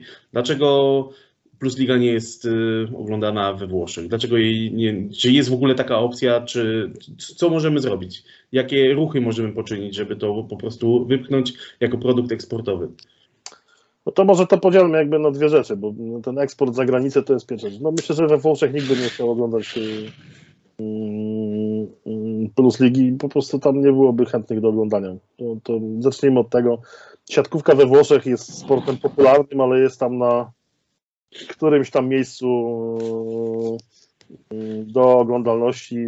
To się może trochę zmieniło no, pozytywnie, e, ale no kiedyś to pewno się śmialiśmy, że tak zwane calcio cinque, czyli taka piłka halowa, pięcioosobowa, była bardziej, była ważniejsza od, od rozgrywek e, siatkówki. Akurat w Perudzi było calcio cinque, mistrz e, Włoch chyba wtedy, a mimo tego, że w Perudzi były dwie drużyny siatkarskie, tam męska, to Mhm. i tak było ważniejsze. E, Już nie mówiąc o jakiejś serii C e, normalnej piłki nożnej. E, Więc to pewnie by nie, zna, nie, nie znaleźli się chętni do oglądania, bo i tak w jakimś tam ograniczonym wymiarze znajdują się chętni do oglądania ich rodzimej Mhm. siatkówki. Natomiast pewnie są miejsca i ja niedawno, chcąc obejrzeć tam jakiś mecz Ligi Tureckiej, zostałem odesłany na stream jakiegoś bookmachera chorwackiego może, albo z, no w każdym razie tam z Bałkanów e, jakiegoś bookmachera, gdzie ten stream był tam e, uruchomiony, a był to, była to transmisja e, ze Sport Klubu albo z Eleven, ale też z tamtego regionu Mhm. regionu Europy, który nadaje tam w, w krajach bałkańskich. E, No i tam pewnie i ta Plus Liga podobno też już jest pokazywana, bo Tak, tak, tak. się ktoś skierował prostą historią, jeśli gra jakiś zawodnik z tych naszych krajów mm, w tej lidze jakiejś danej, czy to w Mhm. tureckiej, czy, czy w polskiej, no to my kupujemy te prawa i je pokazujemy, no bo tam gra jakiś zawodnik Chorwat, Serb, y, Słoweńc, czy ktokolwiek inny. Więc to jest pewnie jakiś klucz, no, y, żeby te prawa y, sprzedawać, że jeśli mamy, nie wiem, Japończyka, no to może trzeba próbować z Japończykami rozmawiać, Tak, czy tak, ktoś te prawa kupi. Zakładam, że pomysłem na ten eksport jest też to powiększenie ligi o drużynę z, z Ukrainy, tak? Mhm. I, i wydaje mi się, że ja nie wiem do końca, okej, to też ja nie, nie wiem do końca, kto jest właścicielem praw licencyjnych Mhm. do sprzedaży e, plus ligi, jeśli chodzi o telewizję za granicę. Ja nie mam pojęcia, czy to jest grup Mhm. co cyfrowy, czy to jest plus liga. Nie wiem, nie wiem tego. Trzeba by Okej. pewnie zapytać e, czy Kamila, e, czy, czy Artura Popko to, kto, tu, kto jest jakby właścicielem tych praw, żeby je sprzedać. Słyszałem, że podobno Plus Liga jest w jakiejś części właścicielem tych, e, tych praw do sprzedaży. No i ja zakładam, że ta Ukraina no to jest z tym związana, żeby, żeby taki produkt jak Plus Liga Mhm. do jakiejś telewizji sensownej, sportowej, albo niesportowej, takiej, która sport pokazuje na Ukrainie, Mhm. e, e, włożyć. Nie? To myślę, że to, to jest jeden z głównych powodów, dla których chcemy wpuścić do ligi drużynę e, z, z Lwowa. E, jeśli chodzi o osiągnięcie na tak, to ja się trochę zgadzam. To znaczy też mówię w wewnętrznej jakby historii promocji plus ligi mm, jako takiej. No, oczywiście musimy znać swoje miejsce. I to jakby co do tego Nie ma nie wątpliwości. mamy wątpliwości, bo e, sam dobrze wiesz, prowadząc e, podcast o siatkówce, na pewno monitorujesz też, jak inne podcasty siatkarskie, mm, które pojawiają się na, czy na platformie YouTube, czy mm, tam na jakichś innych platformach e, streamingowych, czy podcastowych, e, jakie one generują e, zasięgi. Jakby tu no, nie ma się co obrażać na rzeczywistość. Nie, oczywiście, że tak to, broń Boże, ja sobie zdaję, Bo te zasięgi nie ja mam te liczby w ręce, także to nie jest tak, nawet że... weźmiemy to, że nie wiem, że kto, kiedyś w jakiejś takiej dyskusji na Twitterze chyba uczestniczyłem. i- i Ktoś to, no tak, ale tam, wiesz, bo na kanale sportowym został od, odpalony program Siatmat. E, no tak, ale pamiętajmy, że został on wprowadzony na, na medium, jakiś kanał sportowy, tak, które tak, ma tak. bardzo dużą ilość subskrypcji, jak na, Jasne. jakby miejsce sportowe skojarzone ze Mhm. z drugiej strony mamy Prawdę Siatki, czyli program należący do grupy Polsat. Zakładam, że no powiedzmy to są dwa największe, jeśli chodzi o generację mm, Tak. oglądalności programy. Nawet jak je sumujemy razem, chociaż wiadomo, że duża część, wydaje mi się, publiczności, która to ogląda, jest zbieżna, ale jak je sumujemy, to ja z ciekawości dzisiaj przejrzałem sobie na kanale sportowym na przykład program o, o, koszykówce, jaki generuje Mhm.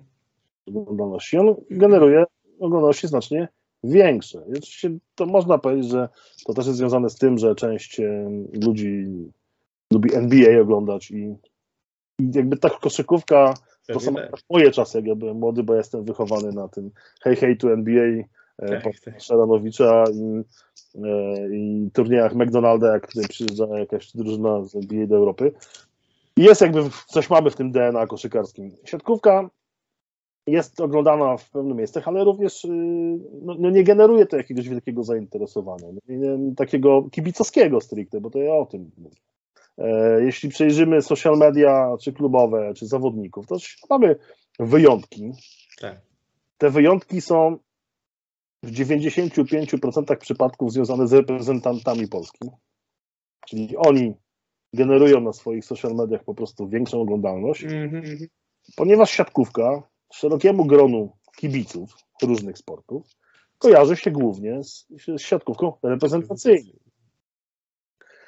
Oczywiście można mieć nadzieję, że zeszłoroczny triumf e, Zaksy Kędzierzyn-Koźle w Lidze Mistrzów był czymś spektakularnym absolutnie jak na, jak na skalę, bo nawet porównywanie tego, że to jest historia tam Płomienia Sosnowiec i iluś lat, to Płomień Sosnowiec wygrało też trochę w innej historii jakby, No tak, no to jednak przeciw- 43 lata różnicy. Niezależnie od tego, że 43 lata różnicy, tam chyba rosyjskie kluby nie grały, ile dobrze pamiętam wtedy. W, Tak, tak, tak, tak, tak. tak. E, Więc ten kibicowski system mamy jaki mamy i tutaj trzeba jakby moim zdaniem dużo jest jeszcze do wykonania, zanim zaczniemy tą Plus Ligę sprzedawać y, na świat. No to dużo my mamy do wykonania pracy wewnątrz Polski, do tego, żeby tą ligę promować. Tylko pytanie właśnie, czy my coś planujemy w ogóle z tym zrobić, bo ja mam takie wrażenie, że jest y, totalna stagnacja, nawet te social media, o ile klubowe no, zaczynają troszeczkę się tym wszystkim bawić i to wygląda coraz lepiej, tak chociażby no, social media polskiej siatkówki no, wyglądają blado po prostu. Nawet y, taki, taki głupi przykład, nawet po y, y, piątym secie y, ćwierćfinałowego meczu z y, Francją, tego nieszczęsnego spotkania, gdzie odpadliśmy na Igrzyskach Olimpijskich, no statystyki na przykład nie zostały wrzucone po piątym secie. No przegraliśmy i wiadomo, że był żal, była złość, no ale no jednak y, ktoś czeka na to, żeby to się pojawiło, prawda? I to chociażby no tutaj pokazuje troszeczkę, mm, no nie chcę powiedzieć brak profesjonalizmu, ale no jednak gdzieś tam takie powiedzmy miejsca, gdzie można to wszystko troszeczkę mm, w lepszy sposób y, prze, przedstawić. I- zastanawiam się właśnie, czy jest jakiś plan, żeby to w ogóle ruszyło z, kopyta. Właśnie mam na myśli no przede wszystkim internet, no bo jednak social media są teraz tak e, zakorzenione już w gdzieś tam świadomości ludzkiej, że można to wykorzystać jako fantastyczne narzędzie do promocji różnego rodzaju rzeczy. Natomiast e, no, mam dziwne wrażenie, że nic z tym właśnie nie robimy i to głównie się opiera raczej e, na jakichś tam fanowskich działaniach, niżeli e, strukturalnych, które miałyby możliwość no, mieć miejsce. No ja nie będę tu wielkim adwokatem polską siatkówkę. E, No mam podobne zdanie jak ty, absolutnie. Mm, Z tego co wiem, jeśli chodzi o, o bo to jakby też rozdzielmy znowu. No mamy, plus liga to jest osobna, Tak, tak, osobna tak. tak, firma, tak. osobny twór, Jasne. osobny podmiot zupełnie. Osobnym Mhm. podmiotem jest Polski Związek Piłki Siatkowej, czyli jego media społecznościowe pod hasłem Polska Siatkówka, zresztą bardzo fajnym, nośnym hasłem, bo to trzeba powiedzieć, że to Polska Siatkówka Tak, e, jasne. brzmi rewelacyjnie. Tak. tak. Okej, no może nie jest aż tak nośne, jak łączy nas piłka, No nie, ale to sprowadza się powiedzmy, w pro, no jest punkt. ale jest, kod, bardzo, jest, bardzo tak, jest nośnym, jest dosyć, punktowe. dosyć, dosyć ładny logotyp do tej polskiej siatkówki, do tego, Tak, co personalna graficzna jest y, w miarę sensownie opanowana. Z tego co ja wiem, jakieś plany tam trwają, żeby te media społecznościowe, zresztą trochę tam u nich drgnęło, bo można widzieć tam ten reprezentant tygodnia, jakiś, coś tam się zaczyna dziać. Oczywiście my cały czas będziemy to zderzać e, z całą pewnością z produkcjami kanału Łączy Nas Piłka, no bo jakiś benchmark trzeba przyjąć, mimo że nie no, jesteśmy Oczywiście. jakiś punkt odniesienia należy, Tak. należy przyjąć. I pewnie, że tutaj cały czas widzimy przepaść. No. Z różnych powodów nie wygenerujemy filmu, na którym Robert Lewandowski spotyka się na treningu reprezentacji e, w Hiszpanii czy tam w Portugalii, gdzie oni tam byli, e, z wybitnym trenerem, który przypadkiem akurat w tej Hiszpanii też jest.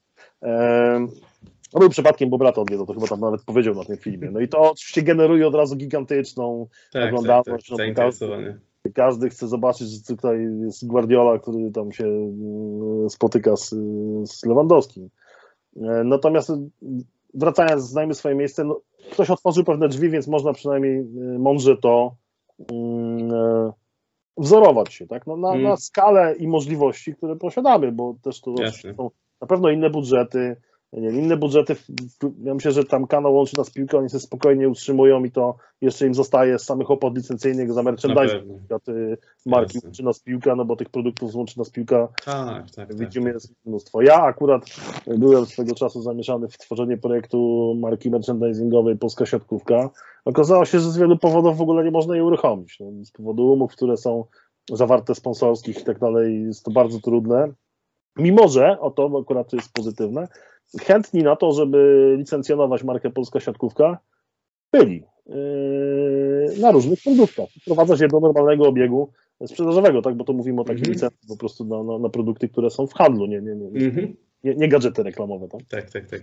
E, więc to było pozytywne, więc no może tam jakieś też prace pod tym kątem trwają, żeby to uregulować jakoś i te no, umowy wyprostować, żeby to się dało zrobić i, i coś tam się posuwa do przodu. Osobną historią jest oczywiście siatkówka ligowa e, i tutaj możemy powiedzieć, że no, kilka klubów, ja bardzo doceniam parę osób, które pracują w marketingu kilku klubów, które naprawdę mm, wykonują świetną robotę. Tak.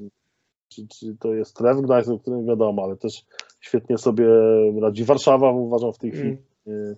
E, Ci ludzie, którzy się tym zajmują, i Kędzierzyn, e, te dziewczyny też tam robią to dobrze. Kluby dają sobie radę. Teraz rzecz jest w tym, żeby z ich doświadczenia skorzystała liga, Mhm. e, bo to już jest bliżej trochę. Znaczy, z klubów skorzystać, Tak, tak, tak. żeby liga pociągnęła pewne rzeczy. Ja się z tą absolutnie zgadzam. Dzisiaj od internetu my nie mamy ucieczki.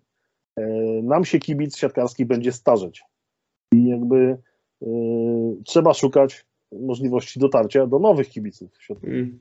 Siatkówka dzisiaj w dzisiejszym wykonaniu naprawdę staje się dość spektakularna. To, to ci goście po prostu są na takim poziomie fizycznym, zresztą zakładam, że panie też, że mało oglądam damskiej siatkówki, więc nie wiem, ale, ale mecze, które zdarzyło mi się widzieć, niektóre damskie też były na, na, na super Mm.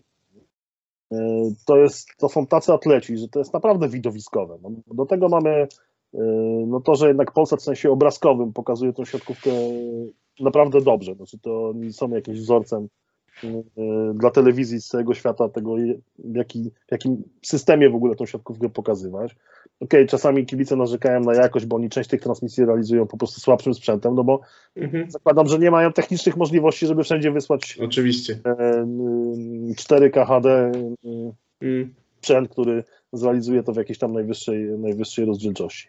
Zmieniają nam się hale i to też jest yy, dobre, bo właściwie już dzisiaj 90% klubów yy, gra na bardzo nowoczesnych obiektach, yy, które też yy, dają możliwości tworzenia fajnych prezentacji drużyn, yy, Tak, w tak, szeregu tych rzeczy, które, yy, które no niedawno wymieniono na Ergo Arenie to całe show, które jest y, takim dodatkiem, y, taką wisienką na torcie e, podczas, podczas spotkań. No tak, tak, tak. To jest też My oczywiście jeszcze cały czas jesteśmy daleko. Mi zdarzyło się być dwa razy na meczach NBA w Stanach, raz na Miami Heat, y, raz na Cleveland Cavaliers.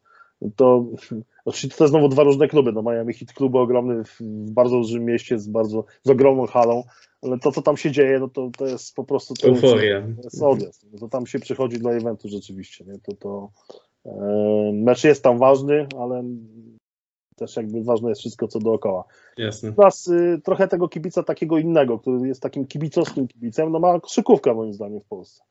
I oczywiście znowu wracam, że w obrazku to wygląda fajnie, bo oni grają na mniejszych halach, więc jak przyjdzie tysiąc osób na Legię Warszawa y, koszykarzy, to oni robią komplet na hali Tak, tak, tak. tak, tutaj tak. w Warszawie. Czyli w Anwilu Włocławek, jak przyjdzie dwa tysiące, to też jest komplet, dwa i pół to też jest komplet. I to, I to są kibice, oni rzeczywiście ki- kibicują. W Polsce trochę gdzieś tam się zatracił ten kibic, taki kibic, kibic siatkarski. Ja pamiętam, mi tego brakuje trochę, y, tych kibiców z Częstochowy i y, pewne potyczki y, z kibicami z innych Medalików. te oprawy, które też są jakby część tym show, tego show, nie? I mi tego trochę brakuje osobiście. Mhm. I tego to na przykład ma Liga Włoska, bo Liga Włoska ma naprawdę fan kibicowskie yy, yy, grupy kibica i to są takie naprawdę fanowskie, takie, oni jadą na każdy mecz, że mówiłeś o Pucharze Włoch chyba, no to na tym Pucharze Włoch to widać, jak na czterech kątach sali są cztery różne kluby kibica i one nie są w ilości 20 osób, tylko 200. kilkuset Nie? Mhm. i oni naprawdę jadą. Tam jest y, to DNA, to też jest oczywiście związane z tym, że często y, w tych miastach, gdzie ta siatkówka jest, nie ma konkurencyjnego sportu, y, który. y, Dlatego ta siatkówka jest ważna, dlatego grona kibiców. Nie? Oni nie No mogą na podobnie. piłkę. Podobnie jak Kędzierzyn czy Bełchatów, no, prawda? To jest... No tak, ale nawet w Bełchatowie była piłka nożna przez lat. Nie? Lepsza, gorsza, ale była. bo Była na poziomie ekstraklasy. Więc No tak, w sumie tak. grup kibicowskich nie ma, które nawet w tym Kędzierzynie, przecież ja pamiętam kilka lat temu, tam były w ogóle trzy kluby kibica w tym Kędzierzynie, rozstawione po trzech różnych częściach sali i naprawdę tam atmosfera była rewelacyjna. Teraz też, też się trochę jakoś tam rozmyło w tym Kędzierzynie. I tego oczywiście pandemia na pewno ma na to wpływ, że część ludzi nie wróciła do hal, ale też Mhm. kibiców podróżujących. U nas zebranie busika jakiegoś, który pojedzie, już jest, e, mm, no już jest jakimś wydarzeniem, bo Tak, na tak, częścią tak. klubów w ogóle nie jedzie nikt. Nie? E, no, może jakimś powiewem tego, że coś wraca, jest Nysa, tak, tam gdzie są Mm. tak, nie? I to może rusy, no po prostu. Mam w sumie ostatnie pytanie, o które prosił Wojtek Żaliński. Co się dzieje z tym golfem? Czemu wszyscy siatkarze grają w tego golfa? E, co się dzieje z tym golfem? Wojtek Grzaliński pytał, kto jest najlepszym golfistą Też, w szeroko ale- rozumianym środowisku siatkarskim. To miało być drugie pytanie. A, okej, no dobra, to zacznę, co się dzieje z, z tym golfem. E, Golf to jest absolutnie genialna dyscyplina sportowa i to chcę podkreślić. To nie jest. e, mm, Golf oczywiście w szerokim rozumieniu e, kojarzy się z gośćmi jak ja, czyli lekko przytuczonymi starszymi panami.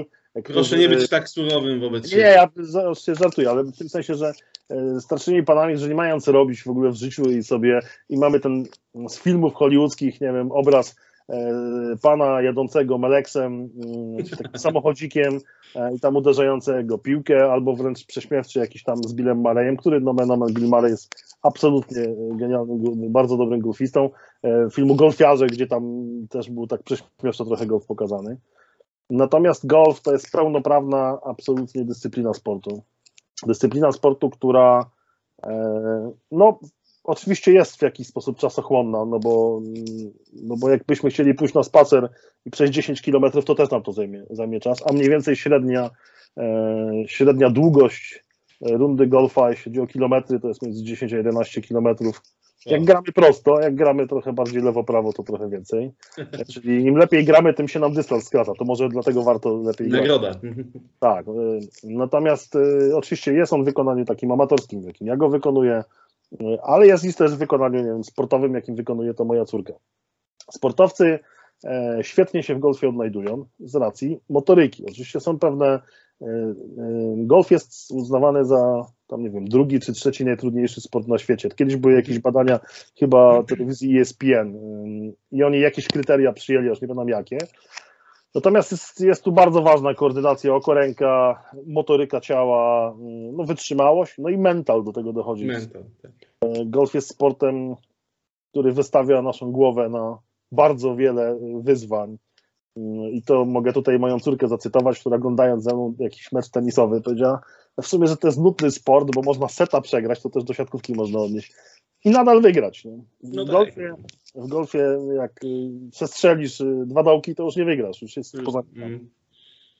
Więc myślę, że to się stąd wzięło, no, że sportowcy. Ja akurat zostałem zaszczepiony przez mojego przyjaciela Jurka Dudka y, golfem kilka lat temu. No i wsiąkłem, tak jak wszyscy, którzy. W golfie jest tak, że jak to polubisz, to jest koniec. To jakby to. Y, To już życie staje się prostsze, bo wiesz, gdzie pojedziesz na wakacje, na ferie. Bo to, y, ja mam jeszcze to szczęście, że y, udało mi się też zaszczepić tego golfa w mojej córce i, i Maja już idzie ścieżką absolutnie sportową. To już to jest co innego, tak? Mhm. To, to ona ma 13 lat, ale ona trenuje tak, jakby to był jakikolwiek inny sport, a może nawet ciężej trenuje niż inne sporty w jej wieku e, dzieci trenują. Zresztą to jest bardzo e, widowiskowe oglądanie dzieci, jak grają w golfa, to jest, to, jest, to jest genialne. Ale też ludzie, którzy starają się znaleźć sobie, no Jurek Dudek zaczął grać już jeszcze jak grał w Liverpoolu, tak? potem w Madrycie. Natomiast y, i teraz zawracam do tego, o czym rozmawialiśmy. Jak jesteś sportowcem, to masz bardzo poukładane życie. To znaczy, Tak. wiesz, kiedy jest śniadanie, kiedy wyjeżdżasz, to taki zgrupowany wyjazd, wracasz tam. No i nagle kończysz tę karierę i zostaje ci mnóstwo wolnego czasu. tak. Wolnego w tym sensie, że miałeś jakoś zorganizowane życie i nagle, i nagle musisz sobie to życie od nowa zorganizować. tak. I myślę, że to jest po pierwsze, golf jest challenge'em sportowym dla każdego. Czyli jeśli traktujemy to sportowo, to jest wyzwaniem naprawdę uczyć się, uczy bardzo dużo pokory, bo to są zloty i upadki. Więc to jest coś, co myślę sportowców w ogóle jara w tym, że, e, że jedni pójdą w hazard, bo też daje jakieś tam emocje, tak? Inni pójdą w granie w golfa, bo to jest sport, który można bardzo długo uprawiać i cały czas kompetytywnie, czyli cały czas tak. można Trzeba, być trzeba rywalizować na jakimś fajnym poziomie. bo możemy i rywalizować oczywiście w turniejach, ale i rywalizujemy sami ze sobą, bo to jest sport Mhm. wymierny. Ten, ten sport ma pewien system, który się nazywa system handicapowy, gdzie wymierność daje tego, jak ty grasz. Mm. Więc myślę, że to ludzi goni. No, paru siatkarzy, em, wiem, że Bartek Kurek stał się mega fanem e, golfa ja, e, tam jest takie pole niedaleko pola Karolinka, bardzo, bardzo fajne. Jak tam wszedłem, od razu zobaczyłem Bartka Kurka, ko- koszulkę wiszącą na recepcji i tam zacząłem rozmawiać z ich, z ich tam mm, trenerem, który mówi, no tak, Bartek tutaj jest cały czas. Tata Bartka nam też to potwierdził. E, więc w naszym środowisku tych ludzi grających w golfa e, zaczęło przybywać i to jest mega fajne. Ja mam nadzieję, że to doprowadzi do tego, że będziemy mogli tam, nie wiem, w przyszłym roku e, zrobić sobie jakiś turniej. Taki turniej robi Polski Związek Piłki Nożnej e, Golfowy, robi turniej Łączy Nas Piłka i jakby dla piłkarzy byłych i przyjaciół i wszystkich innych ludzi sobie grają taki turniej. To jest zawsze fajne, też towarzyskie bardzo spotkanie. Jasne. Więc w środowisku gra trochę, kto jest najlepszy, no trudno mi powiedzieć. właśnie, kto jest najlepszy? Ze wszystkimi miałem okazję grać, ale jest kilku bardzo, bardzo dobrych golfistów. Yy, No tak, patrząc na ten system handicapowy, absolutnie chyba jedynką jest y, prezes firmy Indyk Polesa y, Piotr Kulikowski, który, y, który gra bardzo dobrze. Ja y, znam trochę osób, które z nim grają, widziałem jak on gra. On jest naprawdę dobry. Jest, no, super gra w golfa, rewelacyjnie. E, Bardzo dobrym golfistą jest Marcin Herbik, sędzia, bo też dużo, kilku sędziów Mhm. gra, a to też jest Aha. Tak, tak, tak, tak. tak. kilku sędziów gra w golfa. Marcin Herbik jest bardzo dobrze grającym, ale Marcin też ma background sportowy, bo Marcin biegał maratony wcześniej. Zresztą łącznie z tym, że pobiegł w maratonie bostońskim i to kwalifikując się z wyniku, a nie z losowania. Wow. E, e, I, I Marcin ma ten taki właśnie background sportowca i, i stąd y, też go, go w ten sam sposób pochłonął, czyli sportowy. Zaczął grać Kuba Bednaru, który robi bardzo szybkie postępy. I Chwali się na social mediach. ja z nim grałem, naprawdę robi mega postępy. E, mój szanowny wspólnik Tomek Kozłowski, e, no nie miał wyjścia jakby, no Musi grać. jakby, no, no musi grać. E, ale też gra na przykład z tego co wiem, e, gra pan Lubiejewski, e, czyli zawodnik reprezentacji Wagnera i w Olsztynie, w Olsztynie tam na polu mm, jest widywany i to tak regularnie i często. Więc to jest też piękne, że to jest sport jakby dla bardzo szerokiego grona osób. Mnie już tam kilku moich klientów zaczęło podpytywać. E, Paweł Rusek już mnie zaczął podpytywać, jak to z tym golfem, bo on kiedyś tam spróbował, poszedł na driving zresztą tą strzelnicę golfową i mu się podobało. Wojtek Ferenc we Francji, jak był w Cannes, no to tam też oczywiście ich zabierali na, na golfa. Już nie mówię o obcokrajowcach, bo tam to wszyscy ci, którzy są z drugiej strony oceanu, e, Kanadyjczycy, Amerykanie, oni wszyscy grają. Uwielbiają. Jest Mhm. sport mega popularny w Stanach e, i to, co jest fajne, to jest, że no, nasz najlepszy golfista Adrian Merong też kiedyś grał w siatkówkę, ma dwa metry wzrostu i pewnie jakby, mm, jakby chciał, to spokojnie nasz olimpijczyk golfowy mógłby w siatkówkę pograć. Kuba. Nie wiem, gdzie. Zalickiego zapraszam do grania w golfa. O A bardzo blisko Kędzierzyna, świetne pole Karolinka, e, naprawdę rewelacyjne. Myślę, że może się tam spokojnie udać. Najbardziej zielone pole w Polsce, przepiękne. Przeka przekażemy na pewno te informacje. Kuba, nawet nie wiem, gdzie mi minęły te prawie 100 minut, także y, super było z Tobą móc y, mieć możliwość y, rozmawiać. Chciałem ci, serdecznie, chcia, chciałem, chciałem Ci serdecznie podziękować za garść naprawdę fajnych ciekawostek i myślę, że e, dla fanów siatkówki, ale nie tylko, to również golfa, będzie to przyjemna rozmowa do odsłuchania. E, także serdecznie Ci dziękuję, e, życzę dużo zdrówka no i mam nadzieję do zobaczenia. Jak nie na halach, to może na polu golfowym. Ja bardzo dziękuję wszystkim, wszystkim widzom, którzy to obejrzą i słuchaczą. I posłuchają tam jakieś pytania chyba, które na Twitterze widziałem, padły, nie odpowiedzieliśmy, to ja postaram się odpowiedzieć na nie na Twitterze później, ale nie będę mówił, ile zarabiają zawodnicy Resowi Rzeszów, bo, e, bo to nie jest, e, no nie dyskutujemy o tym w siatkówce, ile kto zarabia. Z premedytacją nie zadałem tego pytania. Domyślam się. Pozdrawiam serdecznie, dziękuję. Wszystkiego dobrego, dzięki serdeczne.